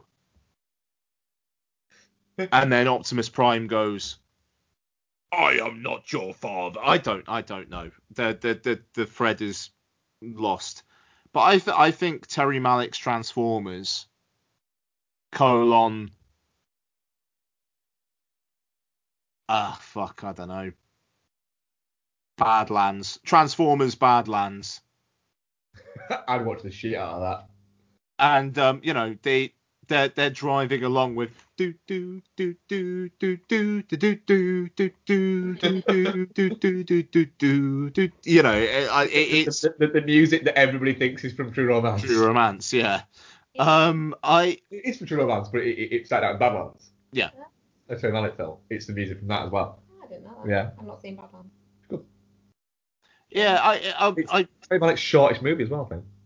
Yeah, I think you're right. Yeah, I, it, it's, I don't know, just let's have the least like mechanically bombastic filmmaker, American filmmaker, direct Transformers and do it in a place of pure fucking wonder. Because in all seriousness, like Michael Bay got the whole kind of fucking hell aspect of it. But I want Terry Malick to bring the The humanity behind it all. fucking hell The poetry. of it. Yeah. Yeah. Terry Malick's Transformers colon Badlands. Next. I'm gonna pass on this one because I'm not familiar at all with Terrence Malick's work. Yeah, you are. Maybe you watched loads of it. And I don't remember any of it. Clearly Thanks. blanked it from my memory. Thanks. Um, Oh god, he did that fucking Tree of Life shit, didn't he? yep, he did do indeed the Tree- Tree of Life. I still like Tree of Life. Sean Uh, Penn can play Bumblebee. ah, what would I like to see him do? I'd like to see him do a Halloween movie. Yeah, sounds fair. Yeah, but it but it, it, it's what happened after. Like Michael Myers has, has, has done his murdering, right? But it all worked. right. It all worked, and he just wandered off. Yeah. And Terry Malick's just doing what what he does next. And how you know, how he feels about Yeah, the murders. Just him, just him coming to terms with the fact that He's a big old murderer. it's done. Yeah. It achieved it. But but he's very well aware of the fact that all these other times it didn't work, and that it's how he deals with that possible existential crisis. Oh, it was different this time. Yeah, That sounds good. it's that with kind of like Terry Malick's directed flashbacks to the previous movies of that. Yeah, and it's him just just, just going, why am I? Why? Yeah. What do I do now? Yeah, what do I do now? Yeah, and at the end of it, fucking Rob Zombie just fucking flies in and just picks him up and drops him on the set of Halloween 3. Nice. nice.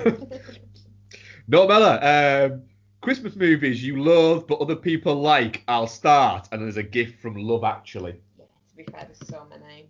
I think my biggest one's probably Elf. Yeah, you don't get on with Elf at all, do you? I, I, I Elf. don't like it as such, but I don't hate it, is what I would say. I do. Fiery passion. If I never see that movie ever again in my life, I'll die happy. But yeah, also Love Actually. Ian, why yours? Yeah, I was talking about this with uh, Don earlier on. I honestly don't think there is one that I um that uh, uh, that I hate per se. I'm se. struggling with this one because, like Becky said earlier, I I, I pretty much universally like Christmas movies. Can I put in the the, the Black Christmas I was just remake from last year? that, yeah, when I saw Oh God, yeah. I don't. I'm I'm almost tempted to give that a watch again this month just to make sure that I wasn't just having a stick up my ass about it. Just watch But- and save yourself the pain. Uh, yeah, I mean, I, I, to be I- fair, look, I, I can see what Ian means because I've just checked and gone. Is that 92 minutes that I can rewatch and go, nope, I was right, or 90 minutes and go, oh, maybe it's this. Yeah, I just I I I, I want to be sure on that one. And I remember there was that one kill that had Exorcist 3 esque Vibe. Yeah. vibes to it. Um yeah, I might I might give that another go and also Imogen Poots is uh, the, the Pooter rules. So uh yeah. I, there's a few that I missed last year that I'm looking forward to watching this year in, in, in a complete fucking move away from the question. Yeah, that's not that's not remotely. Um, so I'm looking forward I'll just to say Jingle All the Way is is the only one that I thought people seem to like that one. It's a fucking nightmare. Sorry. I love Jingle All the Way. I Way. like Jingle All the Way. Yeah. I mean, I, I, I like, I like genuinely love that movie. I, we, that's an hour every year rotation. it is. I watch it on um, Christmas Eve morning every year, and I will do again this year. Well, there you go then. I think I actually own it in 4K. Um, yeah, I'm looking forward to watching Klaus from last year. If I missed out on that, and Ian Very highly recommended it. No, this isn't the question mark. And I'm not going to say anything. I'm hosting. Um, Noel, the Disney Plus one that we couldn't watch because um, Disney Plus didn't come here till March. Um, uh, and Rick Kidd, at Rick J. Kidd, uh, who would you like to see work with Tarantino who hasn't already? Brendan Fraser. So am I. Um, Tarantino can bring the phrase back. honestly, Nicolas Cage. yeah. Yeah. Um, now, bear with me on this one because it's going to seem obvious, but I have reasoning behind it. Paulie It is Shore. Pauly Shore. Right. Okay. But in a in a kind of you know when Martin Short turned up in Inherent Vice, Yeah. and it's alright. a, what the fuck? In that kind of thing. Yeah. that kind of so Tarantino has just has just literally just been writing his latest movie, has watched Encino Man and has gone and then uh, just after it he's accidentally just run into while he's while he's writing some notes down, he's accidentally run into a Pauly Shore marathon and has gone, Holy shit, I automatically wrote this character. And yeah, that that I'd like that. I, because I genuinely think it could be, it, it, it could be, what is it? But that is it's my secondary answer, because Brendan Fraser is the right answer, Fraser is around. without question. See, I, I think Nick Cage is a really good answer, Hmm? he, he's kind of doing all right on his own. Like he's still getting work and stuff. I, I, I- I'd love to see Nick Cage in that. I would as well. Yeah, but Brendan Fraser is, is, is, is the answer. He's got a big, he's got a one coming out this year, I think. Can't remember what it is, but there's one where it's a, oh, fucking hell, fair enough, uh, this year. So, Ian, what we're covering next week? We're gonna get Mankey. Oh, we are getting Mankey, aren't we? Um, we're gonna do Red, White, and Blue. Uh, the next part of the Small Axe films. Um, and we're gonna aim to do um the one that is uh showing uh this week. Education, I believe, is it? Uh, I think I think this week is education, isn't it? Uh, oh no, it's Alex Wheatle, then it's education. Um, so yeah, we'll be um, hopefully doing both of them. Um, we are going to do the Godfather Coda at some point. It comes out on Monday. I'll be honest. I don't think I'd be able to watch The Godfather, The Godfather Part 2, and The Godfather Coda in time for next week's recording. Yeah, no, we'll, so we'll be doing it in, within the next few weeks, but yeah, that might be a little bit too much. Yeah, yeah. Um, so yeah, Godfather Coda is coming. Early word on it is good. Um, so that's exciting. So yeah, um, Mank, Red, White, and Blue. Hopefully Alex Wheatle, Grindhouse. Sorry about that. I think I'm back. You're back. Uh, yeah. So uh, Mank, Red, White, and Blue. Alex Wheatle, Grindhouse. Sounds like a show. Yep, I'm, I'm very much up for that. So yeah, well, thanks very much for joining, Rebecca. Oh, thank you very much for having me. Thank you very much for joining me. We're podsyndicate.com, patreon.com forward slash film bastards, and fuck off. Bye. I can see you standing, honey, with his arms around your body, laughing, but the joke's not funny at all. And it took you five whole minutes to pack us up and leave me with it, holding all this love out here in the hall. I think I've seen this film before, and I didn't like the ending. You're not my homeland anymore. So what am I defending now? You were my town, now I'm in exile seeing you out. I think I've seen this film before.